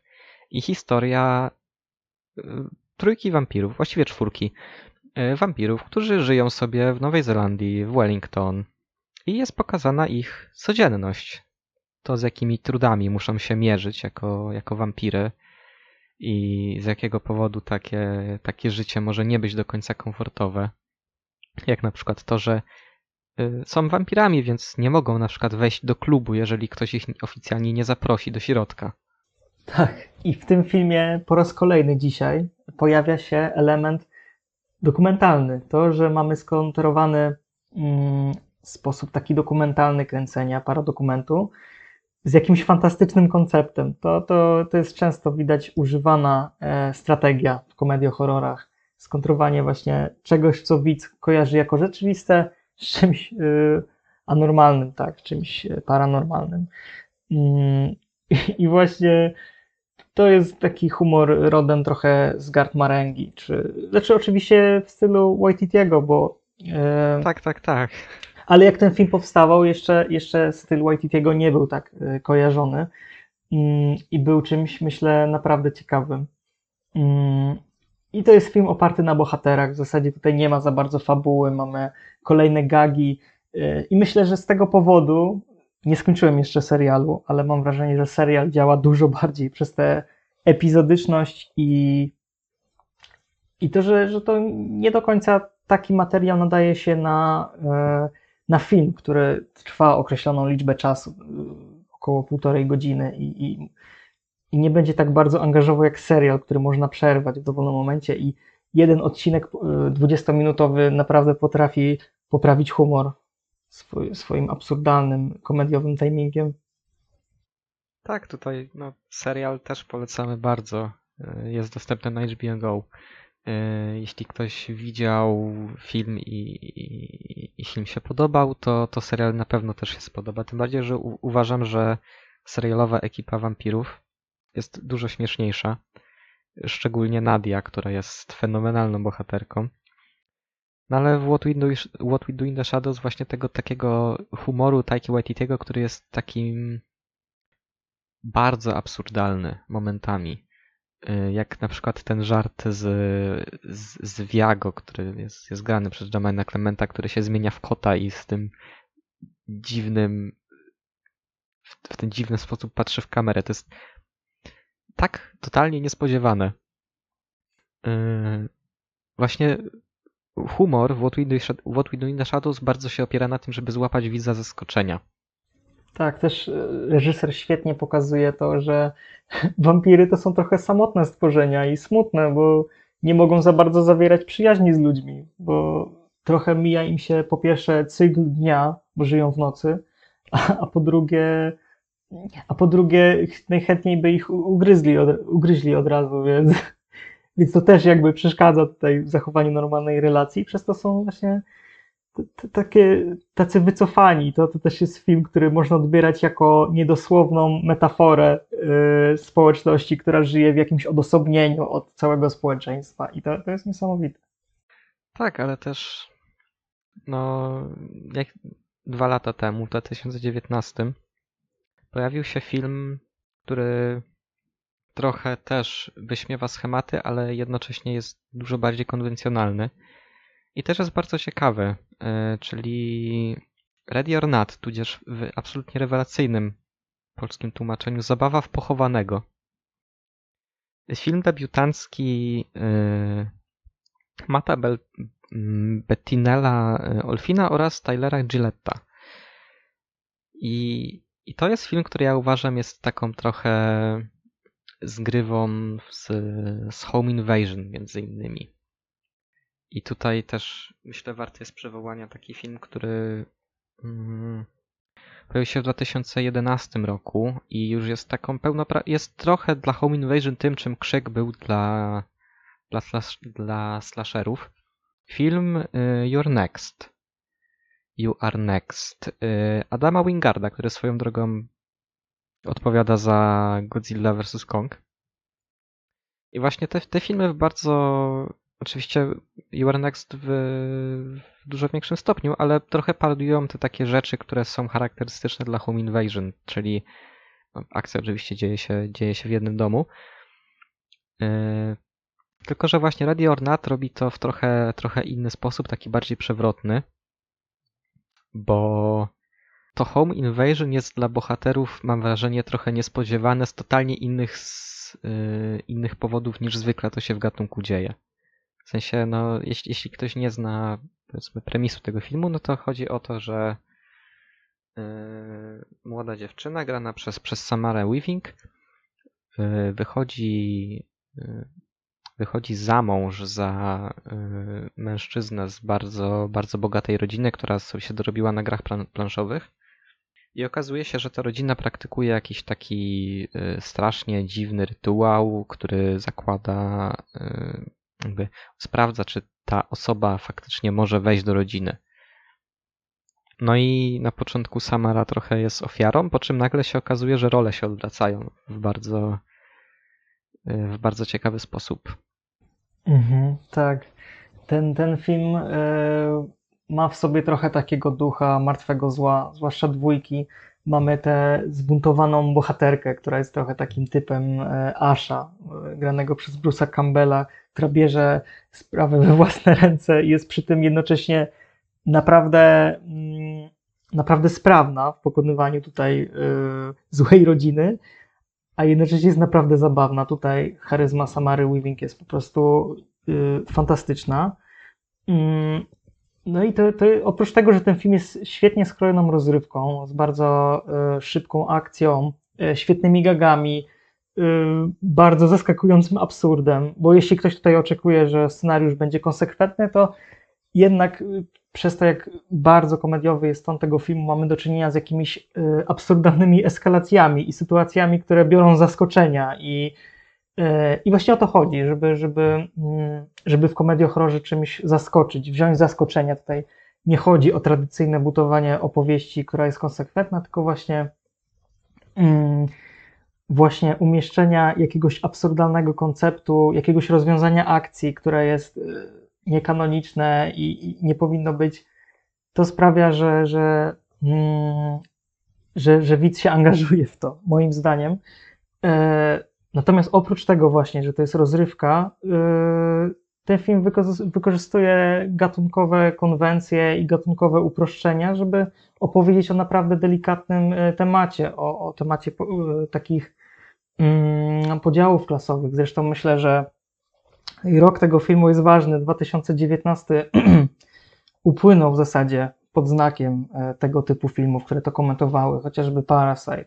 E, Oczywiście zupełnie inny film, ale co ciekawe, w wielu momentach Parasite uderzał w konwencję Te, thrillera. też jest czy, komediowy bardzo. Czy, tak, i też w konwencję y, takiej horrorowej realizacji, gdzie naprawdę napięcie e, sięga zenitu.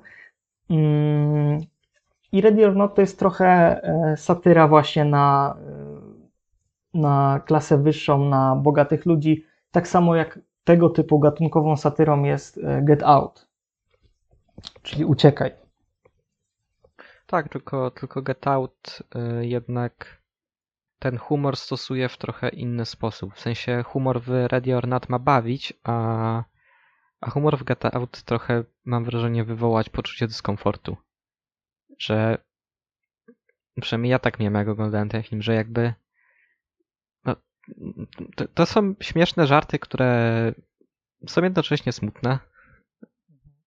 Że, że, że trzeba z takich rzeczy żartować. W taki sposób oczywiście. No, Ready or Not jest y, filmem, mam wrażenie, dosyć y, ciekawym, jeśli chodzi o to, że no, można go w pewien sposób wpisać w ten trend tej nowej fali horrorów. Przy czym ja bym tego nie robił aż tak hej do przodu, bo y, oczywiście dużą ważną cechą tej nowej fali jest to, że to są filmy, które podejmują temat, ale no i Ready to robi, tylko że Ready jest dużo bardziej nastawiony na rozrywkę niż, niż na przykład takie, takie Lighthouse, niż, niż Czarownica, yy, czy, czy, czy chociażby Uciekaj. No ale myślę, że powoli już możemy zbliżać się, się ku końcowi. Yy, tak jak na początku, na początku Maciek mówił, te odcinki dyskusyjne mają stanowić taką formę bardziej uzupełnienia i możliwości porozmawiania o, rzeczach, o których trudno było, byłoby nam porozmawiać inaczej. I będą się one ukazywać w dużo bardziej mm, lo- losowy sposób. One raczej nie będą wpisane w ten standardowy poniedziałkowy dzień publikacji. Ten odcinek się okazuje w prima aprilis, czyli w czwartek. Mm, I tutaj prawdopodobnie też dużo częściej będą się pojawiać ewentualnie goście do dyskusji. I jeśli mamy polecić jakiś film z dzisiejszego wyboru, to, to Zabójcze ryjówki i klauny z kosmosu. Tak, myślę, że, że w pierwszej kolejności polecamy Morderczy Clown z kosmosu, bo to jest, to jest film unikat.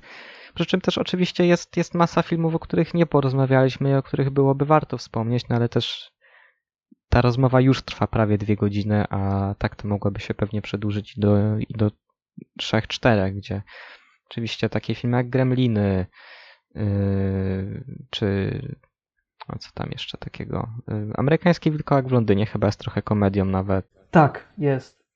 Yy, Czy, czy filmy, które są, Zdecydowanie jest. które są niezamierzenie śmieszne. Albo, albo z, na przykład takie filmy jak, jak Brain Damage, albo w sumie Laleczka Czaki. Tych filmów jest naprawdę masa i, i to jest, yy, no nie do końca nie chcę mówić gatunek, no ale taka powiedzmy część tego kina grozy, która jest yy, chyba czymś, że tak powiem, dla koneserów. W sensie Mhm. Yy, trzeba mieć odpowiednie nastawienie do, do kina grozy. Przy czym też nie chcę brzmieć jaki, jako jakiś tutaj snob, ale jeśli ktoś oczekuje po horrorze wyłącznie jumpscarów i tak jak na przykład yy, na seansie Saint Maud, na którym byliśmy, yy, kilka osób wyszło z sali, bo się okazało, że, że Tak. jednak nie tak straszne, jakby chcieli. No to raczej oglądając takie filmy jak, jak Evil Dead się taka osoba zawiedzie, ale to są zdecydowanie filmy, którym warto dać szansę. Przede wszystkim mam wrażenie tym starszym, bo jakby Zombieland czy dużo osób widziało yy, What We, Do, What We Do in the Shadows pewnie też masa osób nadrobiła po, po premierze Thor Ragnarok, a jednak te troszkę bardziej powiedzmy wchodzące w klasę B filmy jak, jak Reanimator czy te Mordercze Klauny no one są zdecydowanie mniej popularne, a to są filmy, które naprawdę warto zobaczyć. Bo są naprawdę ciekawe. Tak, ja, ja, ja sam muszę się przyznać, że swego czasu musiałem się po prostu przełamać do takiego podgatunku jak y, komedio-horror, ale, ale współcześnie mało który gatunek daje mi tyle radości i satysfakcji po prostu z obśmiewania tych y, tropów. Y, ja myślę, że, że to, to jest coś, z czym trzeba się oswoić w wielu przypadkach i, i polecam zacząć od takich delikatniejszych filmów jak Sok z Żuka, nawet rodzina Adamsów, czy, czy e, Ghostbusters, nawet takie filmy, które e, operują e, czarnym humorem na takim dość podstawowym poziomie, ale mają kilka ostrych, mocnych żartów. Tak potem polecam właśnie te bardziej szalone filmy, które, które też potrafią być znakomite, jak Martwe Zło 2, czy dla wielu osób Braindead. Nie mówiąc o Gart z Dark Place, który jest taką małą perełką i gorąco ją polecamy. Tak, więc żegnamy się. Gdzie dwóch się boi. Adam Sołtys i Maciej Kujawski.